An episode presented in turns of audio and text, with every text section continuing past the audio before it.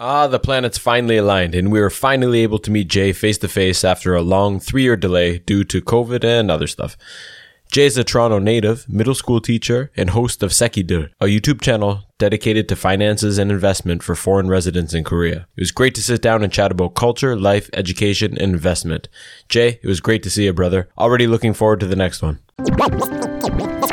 You are now tuned into This Korean Life with your hosts, Brian and Nate.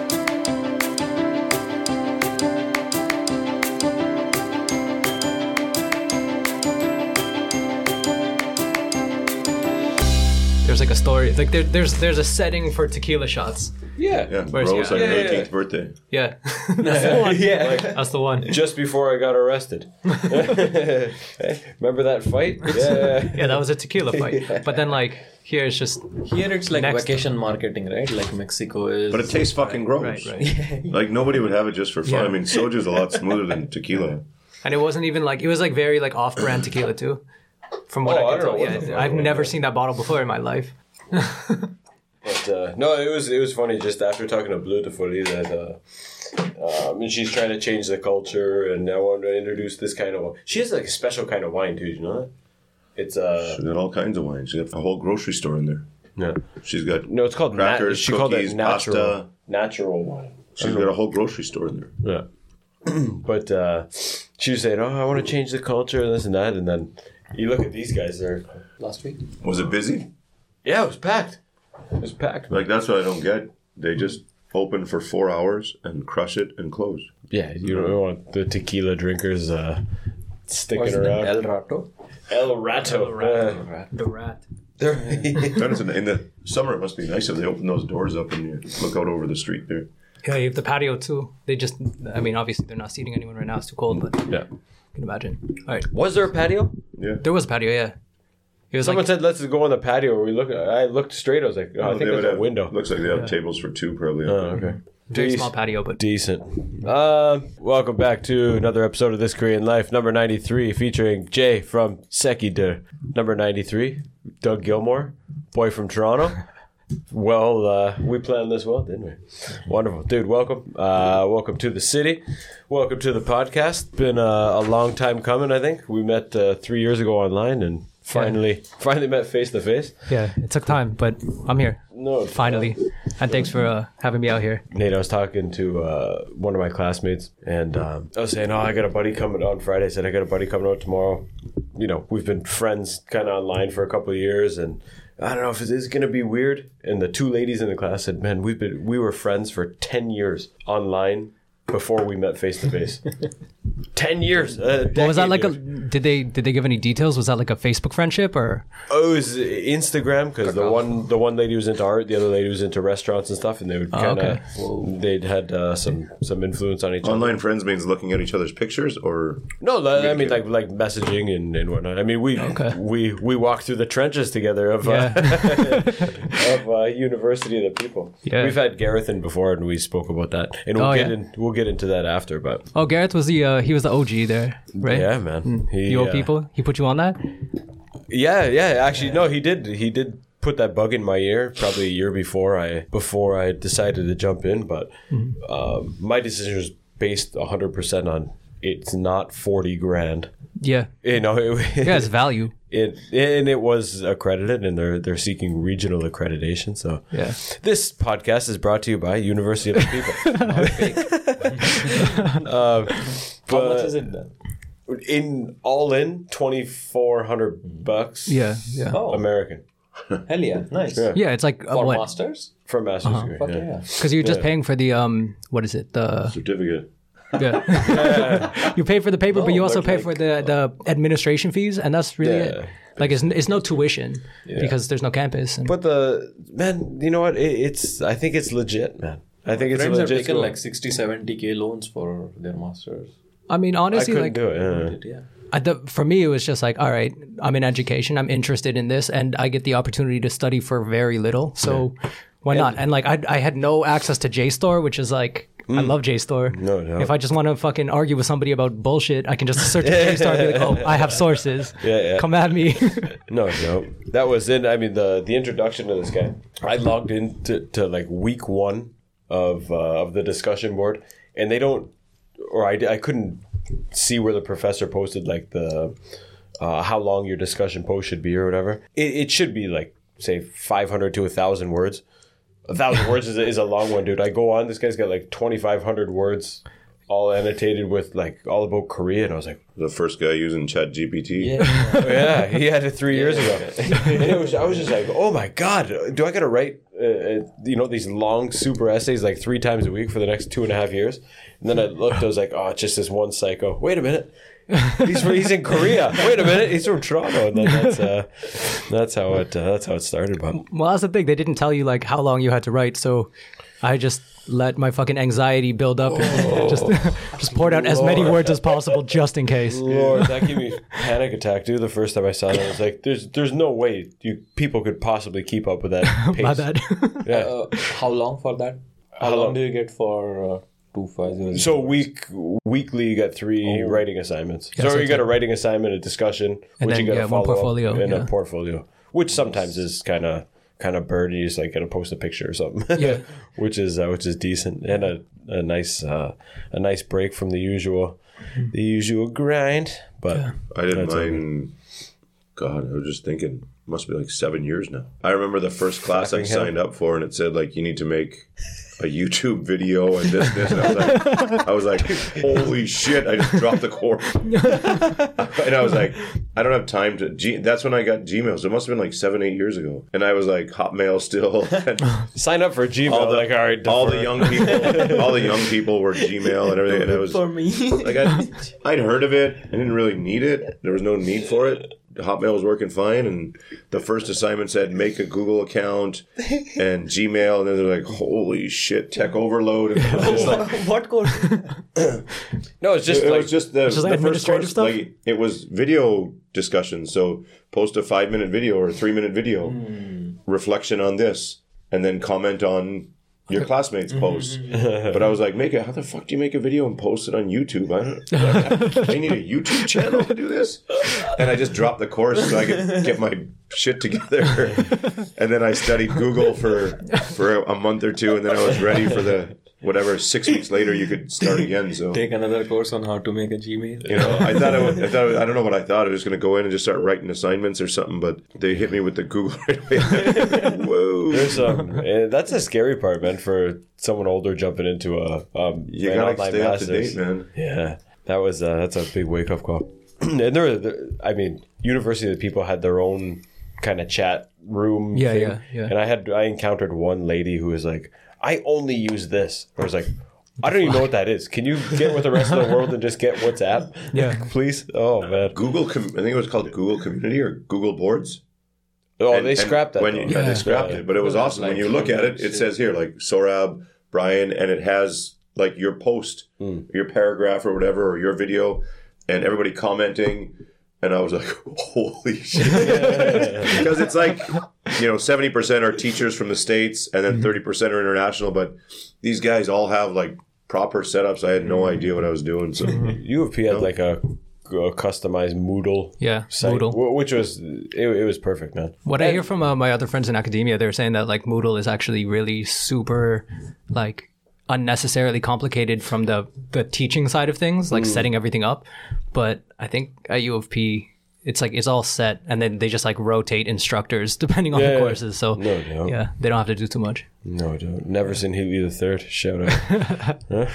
I got some names for you later. You're gonna have a good laugh. All right, let's go. But uh, anyways, dude, growing up, uh, you you blew my mind yesterday when you said your your your parents moved to they immigrated uh, to the big city at thirty. Oh, my mom. Okay, so Yeah.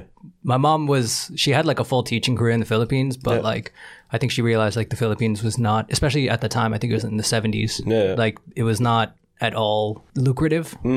So she just went from there, from like teaching in her village to being like, I need to get out of here. And I think a lot of Filipino women do it. Um, they do it as nannies. And so her first job was in Hong Kong for like two or three years. And then that family moved to Montreal Oh wow. just randomly. Yeah. I, I think they were Swiss or something, but they moved from Hong Kong to Montreal, and they're like, uh, "Come with us." And so, sweet. yeah, so she moved to Montreal, but then she had a next friend who was already in Toronto, so she moved from there to Wow. yeah, from Montreal to Toronto. She just like ran. Wild. Yeah. Uh, when I mentioned Philippines, I just think automatically think of Klausy. What do you think? Is that an image? Is that a stereotype of F- Filipinas? Like subservient nannies, maids, oh, oh for sure. servants. But I, it, like that kind of comes with kind of like a negative connotation. But at the same time, the Philippines have the largest amount of what do you call it? sending money back Remittance. remittance to their country Yeah. of anyone in the world. And I just think the Filipinos are abroad everywhere, working their asses off and sending it back home and hooking up cousin with a new, you know, small shop or, or Oh, uncle for or dad or grandma or whoever. So in one way, it kind of like I think of, you know, they, they are the maids, the servants in Hong Kong and Singapore uh, for the expats in uh, Malat, Malati, Makati? Makati. Oh, sorry. One's the rich one, one's the dirty one. Makati and what's Yeah. the other one? Ma, Malati? Malat? Anyways, there's two in, You know Starbucks menu? No. there's two in Manila. One is Yeah. one is high end and one is dirty end. Yeah.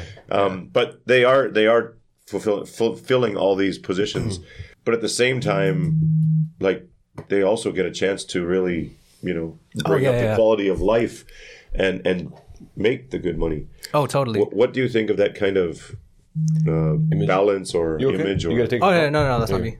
No, I mean it's it is what it is. You know, people for for Filipinos especially. I mean, I'm not I'm racially Filipino, but I didn't really grow up there. So, um, for me, it just seems like a stereotype based on reality.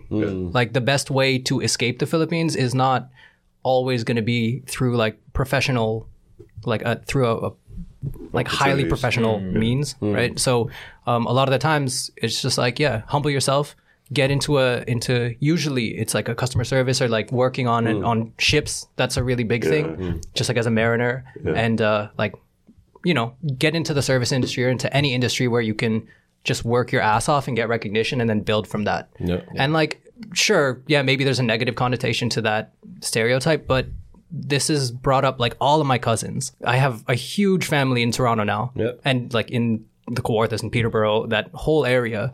And that's all just because they came over as nannies and then they started doing they started hustling, on their own. Right. Because and that's like, what that's what I kind of like about it is that it, it's a means to to get to where you want to get to. right. And you got to exactly. think about too, like your mom didn't move with her uh, career or her well-being in mind. It's like, oh, I'm gonna have kids, Yeah. you know, and they're gonna they're gonna grow up in this uh, in this society, which is you know, which seemingly has or which he thought maybe has a better future in, in store for you guys. Right? Yeah, totally.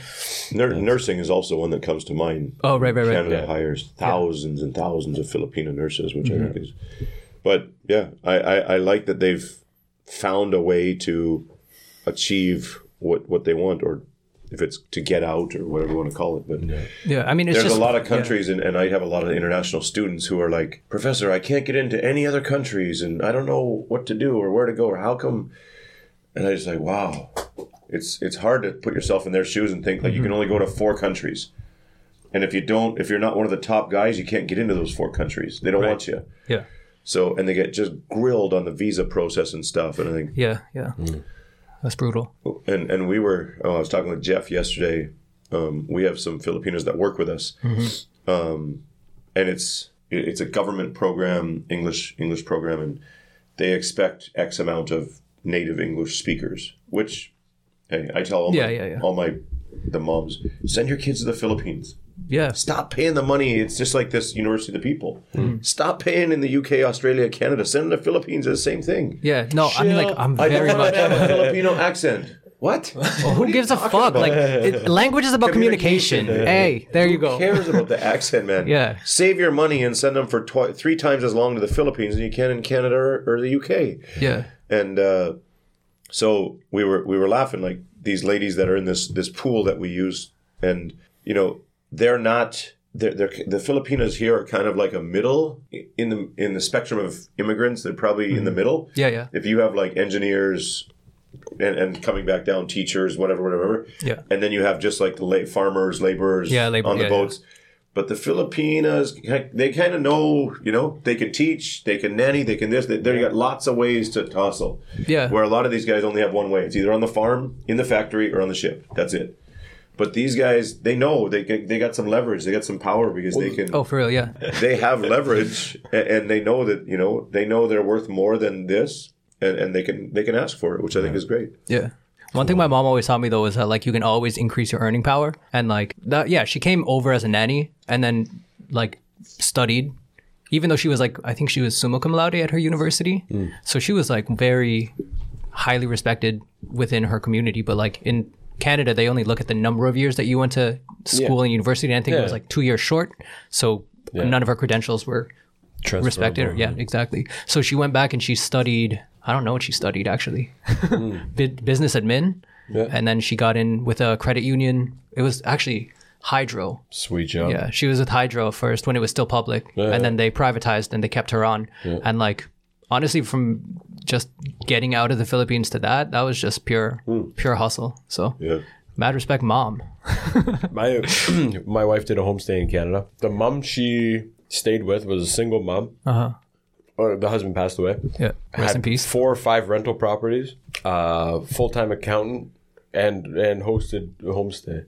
Nice. Yep. Just pure hustle. Yeah. Immigrant crushing it. Oh, straight up, my cousin. Uh, she came over. She worked at a grocery store her entire life. She still works there. Mm. I think she's just a manager, but she, you know, n- not corporate, like on the floor. Mm. And uh, her main reason for buying a house was not to like increase the living standard of her family, but it was literally just because homestaying became really profitable for little work. What is it? How does it work? homestay. Homestay. So it's like uh, students from abroad will come and they'll pay Ah, like a okay, certain fee, and you have to just like give them breakfast and you know take care of them while they're there. Talk to him a little bit. But like if they stay in a dorm, it's like what three fifty? no, like a oh, well, those are like type, right? old. Yeah, yeah, yeah. But like per per student, you can get like seven fifty a month. And if you have like two more or three now, yeah. students, boom, like that's a full income. yeah, You just got to cook some food, but yeah. But whatever, it's a sandwich, and like the quality of the food doesn't even matter. yeah, dude, my, my cooked you a sandwich. my wife uh, was saying that some. I mean, there, there's a group of people that uh, she knew over there, and some of the homestay families would like lock the fridge. They'd be like, "Yo, Oh, yeah, yeah, yeah. This There's- is your food, and you don't get anything else." She said there's absolute horror stories. oh yeah, for sure. And but the the thing is like the the s- yeah. the system for ensuring quality homestay is not really there. Yeah, yeah. It's just like, oh, you're willing to offer your house, then we'll give you money, and that that's that's pretty whack. But I'm a recruiter.com. uh, I recruit homestays.com. Not the uh, not the most trustworthy, but how did dude? I grew up uh, just down the street, I guess, uh-huh. just around the corner, maybe.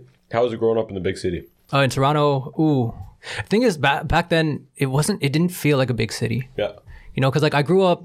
So when I was young, I was around Vaughan and Oakwood. I know these streets won't mean anything to anybody listening, but uh, Vaughan and Oakwood is kind of like not central. It's a little bit out of the way. Mostly immigrant families. Um, if you are familiar with Drake, he was.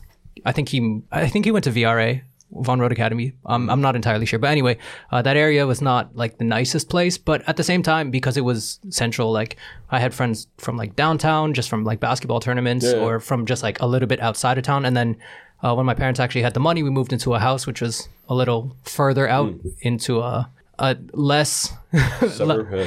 Uh, it's, it's I mean it's still city, but it's just uh, in kind of in the middle of nowhere, and definitely not at the time. It was not a nice place to live. No, okay. Um, but like I, as a kid, I didn't really feel it.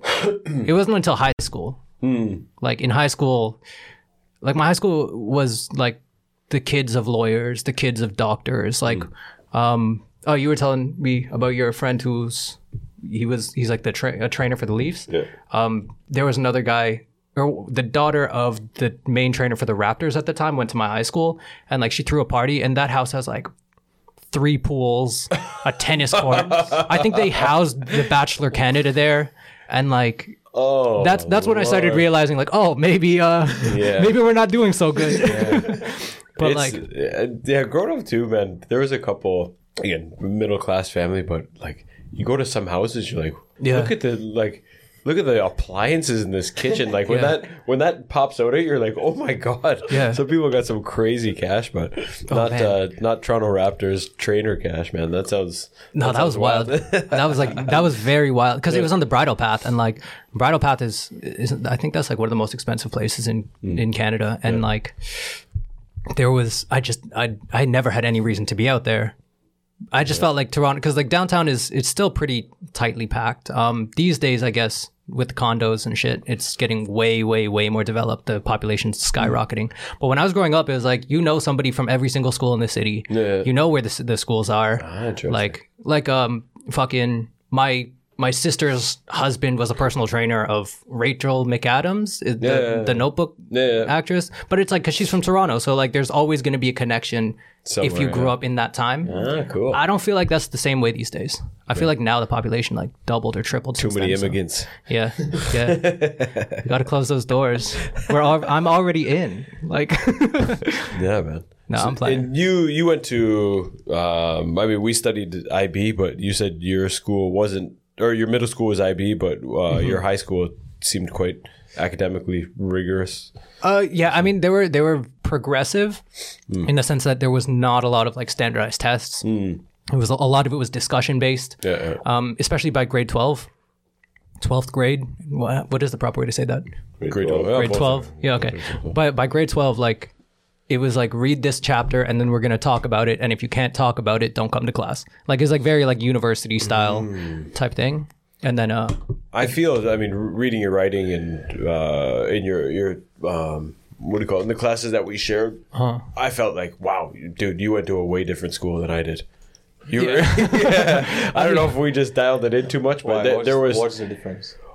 Uh, I don't know. There, there's just way. Uh, you've read more books. You've you've you've had more But, like, experience in like a lot of that is just like academics. self-consciousness man like because again I, I was going to school with like these rich people with families who are established in toronto Mm. and like i didn't feel like i belonged there so if i can't like if i can't be on that level it's like i, I can at least battle academically Yeah, okay, Fake okay. it till you make it. yeah, there you go. but like, cool, that's I, ne- cool. I never actually felt. uh, I mean, the whole time because I feel like, especially growing up in Toronto, where there's you know a lot of different nationalities, different people, Hmm. um, a lot of different cultures. I feel like identity is one of the more difficult things to pin down, especially growing up, Mm-hmm. because like I mean, just as I don't know, my my school was it was like maybe thirty percent Asian. There were four black people. We knew all their names, and it was very easy to identify which classes they were in Yeah. because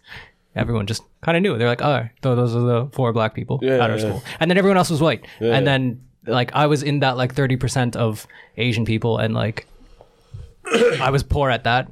Mm, how, So- how I'm just curious. Uh, yeah. How are you in the same school? You say you were living in a crappier part of town or whatever. But how? You- Oh, how did I get in? Because you, well, usually, I mean, you have the inner city schools, Uh-huh. which all come from sim- similar economic backgrounds. There's not a lot of economic mixing. Right, right. So um, what they actually how, do. How are if you say you were living in a pretty shoddy part of town? They do How are you going to school with the? They do the same Raptors thing as trainer? Boston. The Uh-huh. same thing as Boston, where there's an empty seat in the class, and they bring. Oh no, uh, there's you just apply to the schools that you want, or at least at the time. I don't know about now. Hmm. Um, if you're in the district, you automatically get in. Sweet. If you're not, they accept. I think at the time when it was a smaller school, they would accept like a hundred students from out of district, and it was just a lottery. And I just got lucky. So you were in the lottery. Yeah, yeah. Because my parents were just like, you're, you're not say, going to school usually, here. Usually the, the gerrymandering or whatever Yeah. to make the lines fit the social economic backgrounds Yeah, so that those people don't get in because they don't want excuse me their kids studying with those kids. Oh yeah, yeah, yeah, yeah, yeah. I mean, that, that's that still happens. that's the reality. I mean that's what it's like. So Yeah, but like then in my area there was one IB school, which my parents were like, "Oh, it's international baccalaureate, so it must be really high value." But I mean, there were kids getting stabbed and shit. So it's like, it's like, yeah, that's not.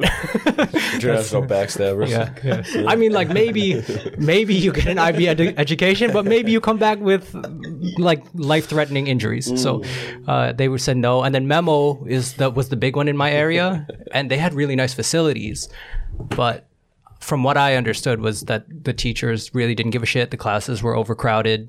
Um, my school, it was North Toronto, NTCI shout out. They um, it was very small at the time. Other schools were like. 2,000 to 3,000 people. My school was 1,200. So it was like, it felt a little My school was hundred. Nice. are, are schools free in Canada? Yeah. Public, well, that one was, yeah, yeah, I mean, there are private schools, but I mean, private schools there are like 20K a year. Yeah. So we didn't have that. Oh my gosh. Can't imagine. you- yeah. Dad, I need twenty thousand dollars for what? School. Yeah.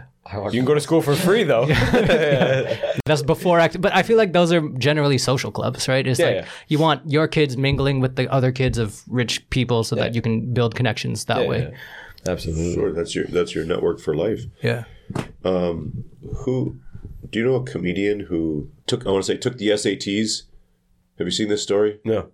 And they got their test score back, and he's like, "Whatever, I get a horrible score." And came back and said he got whatever a very good score, mm-hmm. and he ended up getting into a very good university, and went studied hard, and he ended up making it. But they sent him a note five years later, whatever, saying there was a computer error in whatever 1992 on the SATs, Yeah. and six people got the oh, wrong scores. That's just Pygmalion effect. No? and he was he was Yeah. one of them whose real score was like 400 instead of whatever uh, 1500. believed in him. Yeah. but but because he got that score back and he, he felt that he guessed right and he just got lucky and he went to a mm. good school and ended up mm-hmm. being mm. you know becoming famous and and ju- just that mentality that you know if you don't know who knows if they don't know you're maybe you're the dad's the richest guy maybe you're Manny Pacquiao's nephew or something they have no idea Oh yeah. and you can kind of fake it till you make it if Yeah. if you want Yeah. Well, that's one thing. Yeah, you, you just mentioned the Pygmalion effect, where it's just like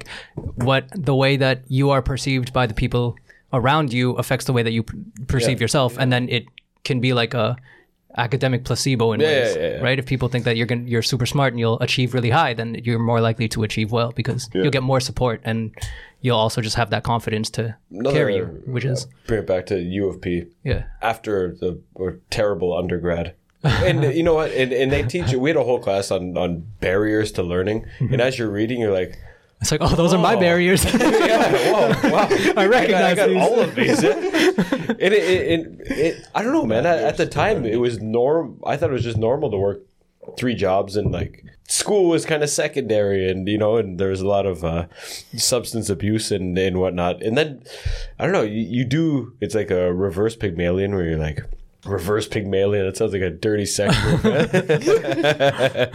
but uh no it is. And, and you i don't know for years i was like eh academically eh. and then you go into here you're like oh okay i can ah it's corona. I got nothing else to do. Let me Yeah. read these papers. Let me you know synthesize some uh, a couple a couple journal articles. And you're like oh i did all right. I remember seeing my first marks. I was like holy shit like i'm, It's like, yeah, I could do this. I'm not crazy yeah Give yeah an example of barriers to learning. uh, poverty. I mean, like, uh, I mean, having the big one. and it, hold on, and b- by no means did I grow up with like no food or anything. Like, always had a, always had food, always had a house, uh, yeah. Oh yeah, yeah. uh, always had shelter. But I don't know, man. Just like working part time jobs and like not being able to focus. If you compared me to some people I went to school with, where their parents go, here's some money, go shopping, get whatever you want yeah. um, don't work, just focus. It's like a Korean kid, like just focus on your studies. Fuck, I wish I had that. Yeah, I but would've- I was out I would've grinding focused on my studies. balls. and I don't know, just do other you things. do you wish you had that I Not now. I no. appreciate going through the grind and, I, I do, I do, But I at do. that and moment understanding what feels it's like. but at that yeah. moment, you, there's a lot of insecurities when you're 19. You're like, oh, I Yeah, got yeah. the designer shit and the like half designer shit I got. I had to break my balls for and like no days off on summer vacation. Like, Yeah, how yeah. crazy is Good. that? Yeah, no, I fucking remember Like when no I was days off on summer vacation, but like when I was walking into mm. my high school because like uh, my middle school was kind of whatever in mm. but the high school I already knew what type of high school it mm. was so like I remember I busted my ass I was like 13 when I got my first part-time job and like that was when you didn't even have to pay kids minimum wage because they weren't like legal it, like I think the legal working age is what in I think 15 Right or 16 um, no, we, I started 14? 13. 14, 14. But I remember I was like, I was just under that that age thing. So yeah, instead of being paid 750, which was the minimum at the time, I think they were paying me like 550. So I busted my ass off and bought one American Eagle polo shirt. yeah. And I was like, this is gonna fucking set me up for four years. And I walked in and they were all just like decked out in Hollister, which was at the time like Yeah. three, four times more expensive. And I was just like, fuck, I gotta work way harder if I want to uh, look. little part. yeah just little little things like that but i mean even Yeah. if you were lucky enough to think about going to a lecture like driving to a lecture in your car or having to wake up an hour earlier to get on the bus Yeah. and then you know it, it's it's little things like that that add up and just i don't know I think a general lack of care for mental well-being, like no Yeah. sleep and too much party. I remember Yeah. I had to bike like maybe half an hour to go to like one particular tuition. Oh. And this kid would come in a car and he would just feel like, oh, I'm so lazy today. Oh. oh. like, It's like, but yeah. So I feel like when I was growing up, I wanted that luxury to just have the designer clothes and the ability to just study or do whatever, like explore. But like not having shit is a fundamental part of the human existence. Like that, that's that's how I But feel. isn't Like. isn't that? Yeah, I mean, you want that dangling in front of you so that you can chase it. If it's not Right, there, right. You, you get lazy. But to Yeah. bring it back to what you said, like if we didn't go or if I didn't endure that, we wouldn't be juggling a podcast and a NGO and a Yeah, yeah. family and in work and whatnot. So The wildest shit is when I'm like when I'm working and somebody needs like a computer set up or just like I don't know a bookcase built or whatever. I'm like, yeah, I can do that. I have free time, and they're like, holy shit, is there something you can't do? I'm like, no, because I've been it out, paid to yeah. do pretty much every fucking job because I needed money at the time. And like, Uh, it also teaches us like to be okay with not having stuff, right? right, right, right, and right. you know what? Yeah, it it's a. Oh, don't have a you'd hate your kids. okay. You'd hate to know your kids are going through it, Uh huh. but you wish you could tell them like, dude. You're gonna be so happy you did this one day. You know, you're you're Yeah. gonna be I don't Like know this a is, fuller, it's, it's fuller useful. yeah. it's like a useful struggle. Yeah. the guys on expat dads, you know, uh, the discrimination stuff with the kids at school, or is it? Hey, give it to them. Yeah, they'll toughen them up. I don't. You know what? Do you think you're going to go home and there's going to be no discrimination if it's? Right. Come on, we used to pick on the fat kid, the guy with the glasses, the guy with the braces, the guy with the limp. The, like everybody got picked on. It's what Yeah. you know. So they're going to get a little discrimination. Big deal, man. Toughen up. I don't. I don't know. I think it's good for them. bringing it back to i mean being uh, part of the minority in in your school uh, you mentioned to me years ago about uh, uh, we talked about identity and whatnot um, what what do you identify with are you canadian how how canadian are you All right. So here's here are the levels. One, it's a good yeah he's got a good one voice clip.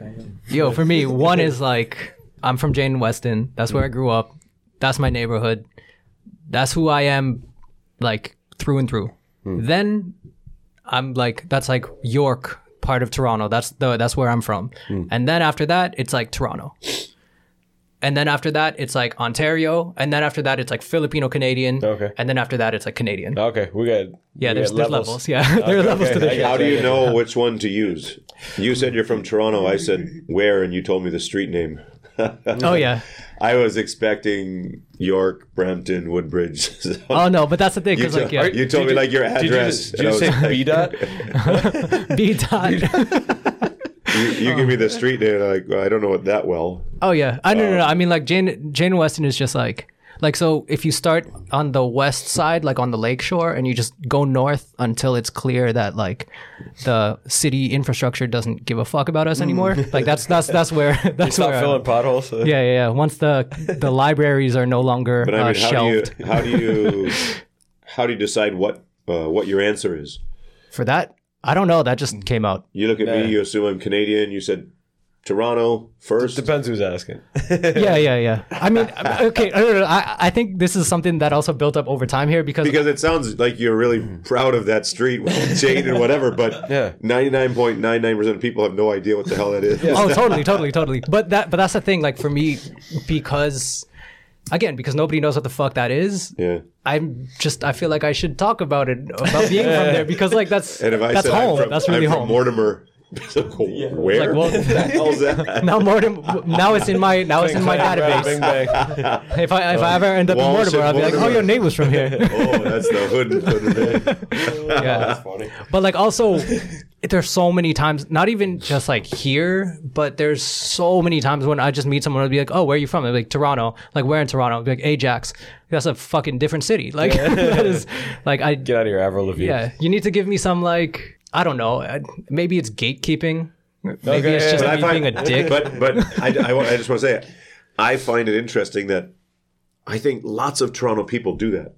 oh yeah, I never heard anyone from Montreal say, "I'm from Saint Catherine and something else." Like, yeah, yeah. The only street But- he knows is full but of fucking I'm down hooker from, joints and just down from Jane and Finch, just just over from uh, everybody, Bloor and yeah. But whatever. I mean, Right, right. go to a big city, go to New York too. I'm from this, you know, this street and that street. But You know, if Yeah. you're talking to people from New York, But it's kind of like it's kind of like a way of being I like find, like, I'm the- from from here. yes, Yeah. I find like Yeah. the Toronto people got to got to tell you what street they're from, what number, Yeah. And what's that- the address on that street. But that I could might give that to you, but I don't want to. That might be um, a, a distinction too a, against being a stereotypical Canadian. You know, that, that Oh, might be like uh, yeah. you don't don't put me in that category of wearing your shorts in the sun. In the, no, but also like I'm not.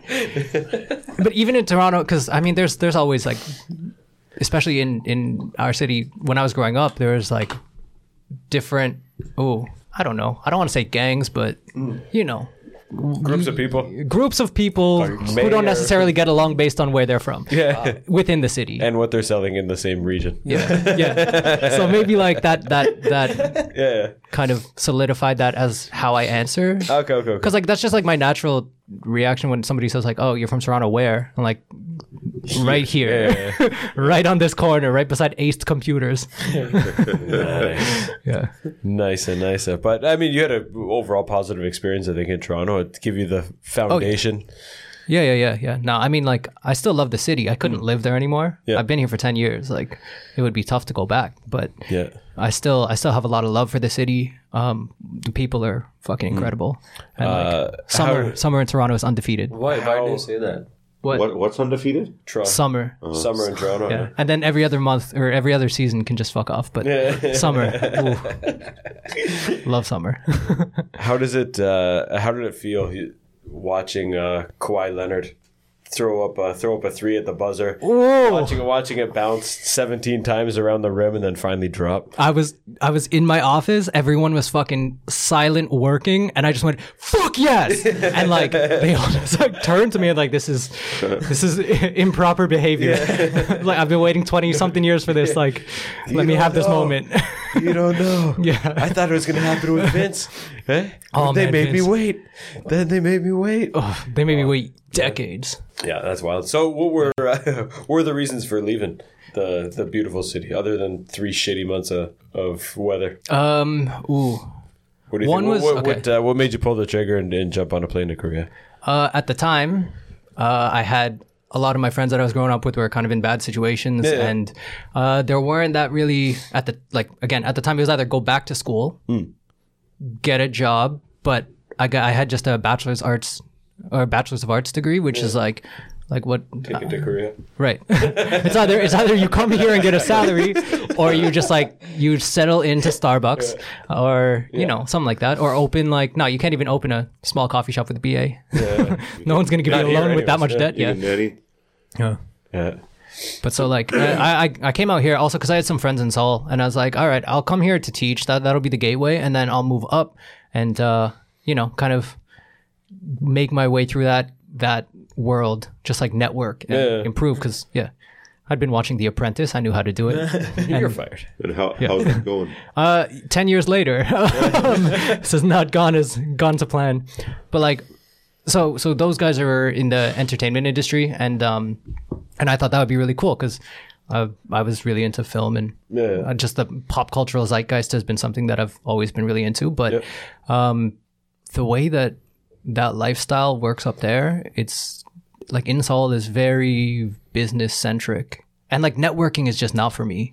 Yeah. Like you- Korean networking is very different, I feel, than, It's than like other go- networking. So you gotta. Yeah. They're like, go have dinner with your, go have dinner with this executive's nephew, Yeah. and you may never meet the executive, but your uncle and that guy might have business in the future. So Yeah. like, it's just like fucking spider web of uh, random people you have to have dinner with. this Not even Yeah. that. I mean, to get past the hello, you got to have six bottles of soju. Oh yeah, that shit too. Or, or be at the noraebang at three in the morning. Yeah. Like- Like there's all kinds of other, not even the Shit you gotta direct, the into. direct content. But I guess in entertainment, if you can break it, then people come for you, right? Yeah, yeah. I mean, uh, I'm not gonna name drop, but like my guy's doing very well for himself because he was very good at networking, Yeah. and like now he has like a No, very even people global- who yeah. are not good at networking, they just blow out somehow. Like the Indonesian Blow up, girl blow we up, had. Blow up, yeah. Yeah. the but we talked about it yesterday. A lot of it here, though, there is the the gatekeepers, and you gotta you gotta be Yeah. rubbing feet and and uh, sucking dick. yeah, sucking dicks. I mean, that's no, and you know what? Yeah, rubbing feet and sucking dick. we That's how you get good. We only see the entertainment final. industry. We only see the final product, man. Right?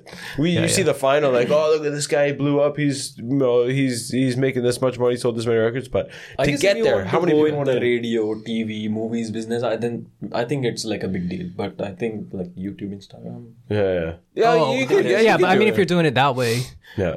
Yeah, all, all you need is to go viral. But like, if you want to get through the industry, industry, like, Yeah. all right, so so my buddy, him, and uh, another friend got recruited in 20, 2006 by SM, and uh, they one of them just like he couldn't hack it, and he came back to Toronto like a year later, No. and like he was he was just like, yeah, no, it's it's not How much a good sacrifice do you want to? It, it's a lot of. I don't know. But look at the look at the K-pop groups. I mean, they, Oh, yeah. what what what is go the the- revenue the K-pop groups, the actual profit they see compared to what they pop stars generate. back home, Oh yeah, yeah. yeah. like who have their own labels or write their own songs and write. I mean, Well, here, I, I these think guys, that's fairly recent. eh? you guys go live in this house, no boyfriends, no girlfriends, no dating. Yeah, that's the most no this, thing. No, No that, alcohol. and we'll give you a, a pocket money from your salary from from the Mm-hmm. albums you sell. Like, But his- and when can you start calling your own shots? At home, there's a hundred labels. You can do whatever you want. Right, right. No, Here, but you're it- limited to the labels historically have, have fucking fucked the uh, the artist over royally until Sure, but have you been in a country with 60 million people and three labels? Uh, no, Like, Yeah, so- yeah, come yeah. on. Yeah, yeah, it's Yeah, yeah. It's, But a lot of you're the- this or you're not. You're, It's our way or the highway. But that's you can't really do it, like- without the three of them. if you look at guys that are that are really who came from abroad and are really popping off now, like um, what's his name? Uh, the Seattle kid, um, Park Jae-bom. Oh, yeah, yeah, yeah. He came in with 2PM or some shit, and then um, I think he broke out He's of from there. Seattle. He is from Seattle, Why did I thought he was a California kid? uh, West Coast. They're all the same. I just remember him. I remember Brian T City Ortega giving him a slap in the middle of a UFC thing. oh yeah. Have you, oh, you didn't see that? No. Brian Ortega had to fight Korean Zombie, and he said something Oh, like, okay, "Oh, I'm gonna okay. kick your ass or kick your ass," and fucking that Park J Bum's like, "Yeah, you can't talk shit about my guy." Dude, he walked up to the Why would- Walked to This is not your game, bro. Slapped him. Was like, "Dude, you got something to say?" He's like, "No." That's pretty funny. Link me the video later. But um, yeah. But no, anyway, like he came in with a major label, and then he Yeah. moved out, and now has his own label, which is Yeah. obviously not like nearly as successful as the main three. But again, that's like you just have to suck a few dicks, establish your place, and then you can kind of Do build it, off yeah. that later. yeah. Yeah. No, he's uh, he's my saw a wife. chart like him. BTS represents maybe like 0.5 percent of Korea's GDP. GDP. yeah. Yeah. You can only ride that for so long, though. Yeah. I mean, these guys got to go to the army. It's a- another more ridiculous concept. Yeah. What mandatory military service? Well, you can be a fifth string pitcher for the Yeah. Asia Games and, And skip win a gold Army, medal and skip. Yeah. or you can be part of 0.5% of the GDP, the most famous thing to ever happen to Korea, and you got to go do army. Conservative government says And let's your fans let's called nip it in the bud because then it's going to be the next. Oh, look, I'm a mukbang guy, right? and that's the yeah, that's that's what it is, man. You know, Mukbang guy in BTS is still a long ways off. but I mean that's a conservative approach to it, right? Where it's uh, they're always worried about snowball effect. Hang on, hang on. What if yo, if one of those BTS guys made a mukbang, that shit would be like that. That would pop off quick. yeah, This Oh, dude just man. completely switched his career. He's not singing, not dancing anymore. He's just eating. it's just him making his way up to become BTS. Like, how many of these can you swallow? nice. I feel like this is going off the rail. I like I. I don't know if we had any uh, direction when we sat down, but Oh man. But, uh, anyways, dude. So you come fun, in. though. You come into to Korea. Mm-hmm. Nate came back to Korea in EPIK. Mm-hmm. You're in uh, a similar thing, but it's not EPIK. yeah, the JLP, the Jeollanam-do's got own- language program. Yeah, yeah, Yeah. That was um. I mean, it's pretty much the same thing as EPIK, but it's just run by the Jeollanam-do Office of Education, but it really is not that different. You were uh, you were originally in Wando. Yeah, Wando was where I came first, and I was there for three years, just tiny island. doing that program. Yeah, doing that program. Oh, okay, okay. Yeah, I came in just because like you know that was the gateway. How big is the island? Um, Korea standards very small. Canadian standards like a the size of a How many, how many decent people? town. I Uh, like how many I've never JJs? even heard of it. like uh, let's think. There's like I think that at the time there was like twenty thousand people on the island. So what is that? What is that like? Um. Okay, so Because it must be very. I mean, living in a small town, fine, but on Mm-hmm. on an island, I mean, it must be very different than As a foreigner, most of yeah. our other experiences that we've had here. oh yeah, there was very Size like of Mugano. Hmm. yeah I, I didn't have pretty much any way to interact with the people on the island when i just moved here because i had zero korean ability so i had to like really learn um, one of my coworkers though got me connected with a basketball team on the island and they really really took care of me at the time which was really nice. to coach, to teach, or to play. uh, to play to play and that was how i really got to see who were korea you, for who the were you first time playing with? College kids or uh, it was it's like a pro-am uh, pro-am league so you have teams pro from am league in Wando? Yeah, like pro pro amateur Come on. within, but the There's league. not even a pro am team here. no, it's like it's like a provincial bullshit league. is Wando this? standards. Yeah. Yeah, no, no, it was like a provincial Is the league. Island Pro Am League or what? Ah, no, no, no, no, no. We had we had our team on the island, and uh, the the league itself had teams from all over our province, and then like once a month, we would come together and have like a tournament. So they were we were or they would just like drive me around to those tournaments and that's how I really got to see that province. And then at some point our team got into like the nationals. I think it's called the NBPA or some shit like National Basketball Players Association or something like that. And uh, there were like national tournaments and stuff. We sucked. Yeah. we were not good. But you got but to play. yeah I got to play and then I got I got a easy way to move around. But generally that was my entire social life. The basketball the basketball team my coworkers who would just flee the island every weekend because there's no reason to stay there they're all there nobody was actually from Is there it a ferry or a bridge or uh, there was a bridge by the time I got there but where? Where does it bring you to? uh, Haenam, which is like like the the most southern tip of the peninsula. So you're not coming into Yosu or Gwangju or something big. Oh no no no no! Uh, I mean, like you could drive an hour and a half north and then you get to Gwangju, or Yeah, you drive like an hour northwest and get to Mokpo. But and, and like I had to do that drive so often because we didn't have bowling alleys, we had no theater, mm. we didn't have a big mart, right? So like Wow. yeah, it was it was Out very of different. twenty thousand people, how many foreigners were there? Five, and I can name them from the time. Whoa, We knew each the- other. What was the adjustment coming out of Toronto? I mean, that must have been quite a big culture shock. Yeah, but I I had already prepared myself for like significant culture shock, and I was like, if I'm gonna dive in, I might as well go as deep as possible. Yeah. You know, just like uh, it's it, if I move to Seoul, it's gonna be a big city, but I'm still gonna be fucking out of my element, so I might as well just Social Put media myself really padded my my landing here. I think yeah yeah yeah. That's because you were able to connect and be like, "Oh, Mike's Mm-hmm. fucking doing this," or you know, whatever. Social media didn't exist when I came. yeah. What year did you come originally? 2004. Yeah, okay, that was like Historic. the inception of Facebook. Yeah. What? Uh, That's when you had to go to university. Zuckerberg was fucking those twins over. and that, that's What- what. What are some of the similarities and differences in basketball culture here? Because I played a lot of hockey back home, and it's so this is some of the funnest hockey I've played. It's some of the worst hockey I've played, and some of the funniest hockey I've played. But what is basketball culture like? Because I find in a lot of sports they kind of carry over the company hierarchy into the into the sports, and it's like That's literally the first thing I listen, thought of. asshole, I'm younger than you, and I'm way better than you. Shut up and listen. Uh-huh. yeah, No, no, I'm older than you, but you can't even skate. yeah. so, what is it like Jerry. in basketball? it's it's pretty much the same thing and and also because basketball has positions right like the one through five point guard to center Yeah.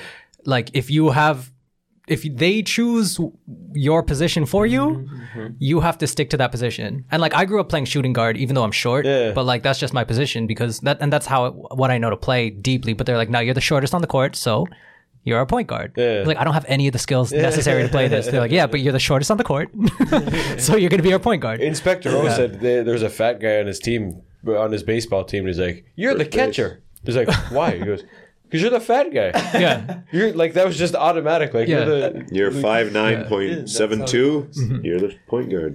One of the things that really confused me though at the time was because like again I came I came up in like a very you know basketball oriented system where it was just like you're it it wasn't positionless at the time but you know you need to be able to play multiple positions and because the defense is going to prepare to stop the point guard you need to have somebody else who can you know play off it but here it was just like no the point guard is the point guard the shooting guard is the shooting guard the center stays in the post it's like very like 90s basketball but this was like 2013 already Hold on, I played in the '90s, and you might have had that title. But it was do whatever the hell you want. Make sure the ba- ball goes in the basket.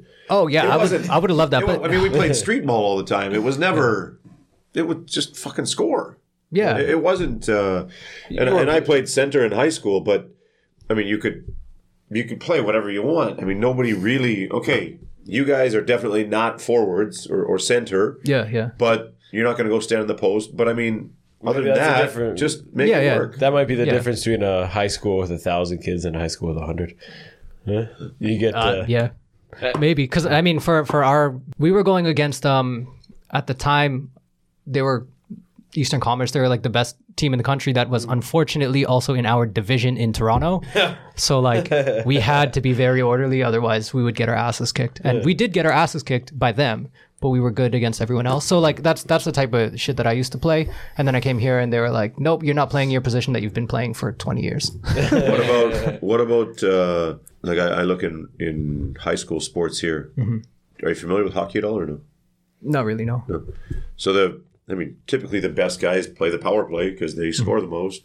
But in Korea, it's like you're first year high school, so you're on the fourth line, and you're third year Ah, yeah. high school, so you're on the first line in the power play and the penalty kill. regardless. But skill. but if you're Regardless of Connor skill. McDavid, it doesn't matter because you don't play lots until you get to third year. Second year you Oh, play a little bit, third year you play lots. So Mm-hmm. it's based on age also.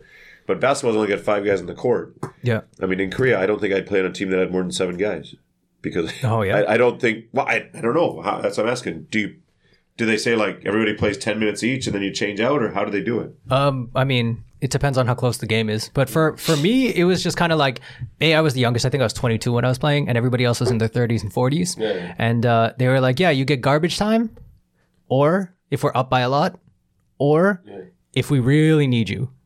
In, but instead of being like, "All right, I'm probably I'm the one of the best guards on the team," um, one of my young name like they, he was he was a better point guard so he could play point. I could play shooting guard. I know how to play my position on defense and offense. Let me on. But they were just like no you're gonna sit for the first quarter. Yeah, why? Just because. That's it, like Yeah. for for hockey. Ask the guys. I play the whole game. yeah I, I because I'm going for exercise. uh-huh I don't want to sit around watching these guys and wait ten minutes for a guy to change. So I make it purposely where we have three defensemen, uh-huh whatever, nine forwards or something. But but I know how to play. I Yeah, know how to yeah, conserve my energy, and and the problem is the the level gap between them right is that if I'm not on the ice, their team scores six goals. uh-huh Well, I'm not. I can go score two goals or three goals, but I'm Yeah. not going to go out and score six. Yeah And then I go off and they score five more. Then I it's fuck. ridiculous. so Yeah, we, yeah. I can just I know how I played here for 20 years. I can make the teams where I know how much. Yeah, and you know, there's games when when you know we're doing well, and I just I change regularly. Mm-hmm. But I'm fortunate in that way that I have a bunch of older guys that listen to me like a god. and and it wasn't like that in the beginning. They were like, "What is this guy doing? He's a prick. He's yelling at us. He doesn't know Korean culture." Uh-huh. I know Korean culture. It doesn't exist on the ice. You guys suck. Listen, and it'll make you good. okay Uh-huh. And it's kind of it's kind of gotten that way. But I think basketball would be pretty freaking frustrating, man. Oh, super. And okay, so there again, like with basketball, there's always a set way you need to play defense, depending on like how the how the team wants to play. In within that league, maybe it's just because of the province I played in. Everybody plays a two-three zone, which is the two guards at the top and then the three big guys down low. And like, if every team plays the same defense, then you need to learn how to attack that particular defense. But they just like were not interested. I was just like, all right, so if we overload one side, that means that one defender is defending nobody, he's just defending air, so then we have an advantage. And like, no, no, no, let's just play. It's like, yeah. the fuck? So Anyway, we used, sorry, to, yeah. we used to play at the university here. Yeah. Me, Klaus, Mitch, and Momo, which are He, two he, he heard about Mitch and Momo last night. yeah, yeah, yeah. two Two big Samoa uh, guys. yeah island guys that are. I mean, Mitzi made me look like a stick, Momo was about my size, Klausie's about my size, and Yeah. we'd go to the union play once or twice a week. Uh-huh. And these guys would call foul if you just tickled them. They'd call, "Oh, foul, foul, foul!" Say, Oh, we hate take that it, shit. take Yeah. it. No, no, take it. Go ahead, go ahead. And you'd go up in the post, and you'd have three guys hanging off of you. Yeah, yeah. And you wouldn't call a foul, and they're like, Yeah, I no. fouled you." And I'm like, "No, just play. I don't listen. I don't. That's bullshit. Let's just Yeah. play." And and every time these little guys, you could just touch them, and they go, "Oh, foul, foul, foul!" foul." Honestly, it's so fucking frustrating sometimes because, like, if you're You playing could- street ball, you're not calling. Don't call a foul. There's no fucking referee. here. Sorry, you could I'm have getting three guys hanging off you, and we were so big. We're like, okay, no fouls against us. You can Yeah. do anything. We would just start the game. There's no fouls against elbows. us. Do whatever you want. Whatever you do, we'll play harder. Yeah. Or, or swing our elbows faster, or whatever you want. But Yeah. You're not going to win anyway, so it doesn't Yeah. matter. Yeah, I love yeah. watching some of the YouTube videos of just like really, uh, really gritty street games, and some dude will go for a dunk and just get body checked out, out of midair. yeah. Uh, but like that's some that's some shit where it's like when I when I see my like the the young kids playing in my area, they're very I don't know, maybe it was it's Instagram, but like they're very soft. Like they don't touch each other and that the world? Respectful.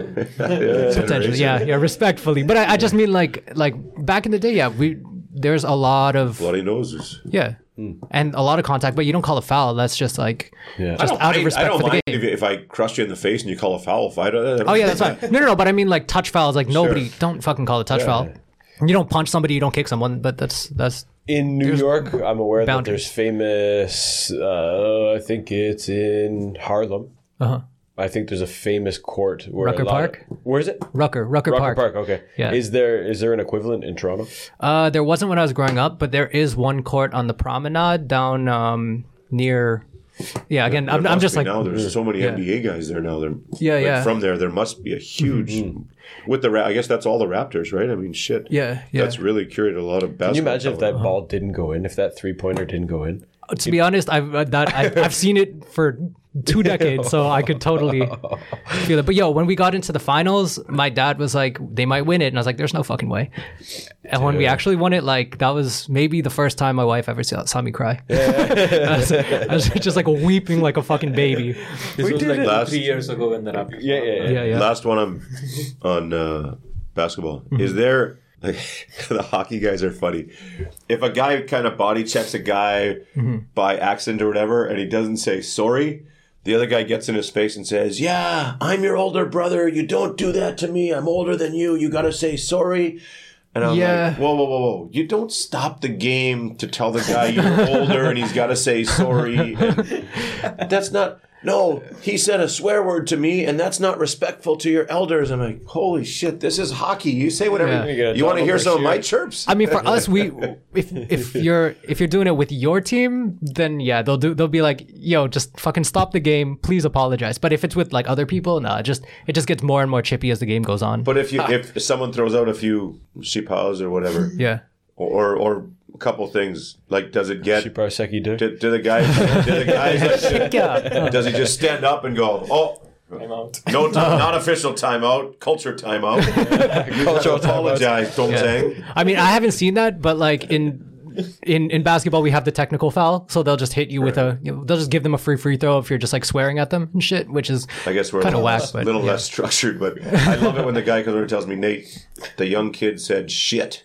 Yeah. And that's not okay. You're an older brother, and I'm like, older brother. Just I don't go give a score fuck. a goal. Yeah, yeah, yeah. Well, I got I got a couple more. Just uh, I drop it. in the in the vein of basketball, two videos, two basketball videos that I've watched that have mind blowing. First one is the the autistic kid draining threes. Oh yeah, yeah, yeah. yeah. Oh, dude, you want to cry your eyes out? Watch that this. fucking energy. I miss The- that energy. The water boy for yeah. uh, I think he was three se- years. It was yeah. senior night too. Yeah, Yeah, they, his- they let him on the court. the find like so his whole high school career he's been the water boy. yeah. yeah, it, uh, he, he's done his whole high school career as the water boy, the autistic kid, supporting the team, number one, like pumping up the team or whatever.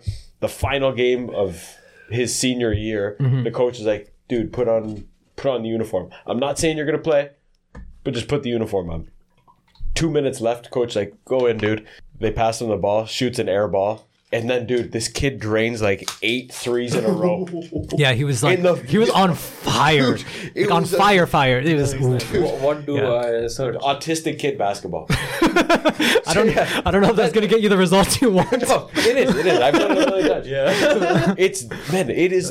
It's such an emotion. Like when I I can watch it once, twice a year, and I'm like, oh my god! And it's the energy of the school who know the story and Yeah, see yeah. him hit one. They're like, yeah.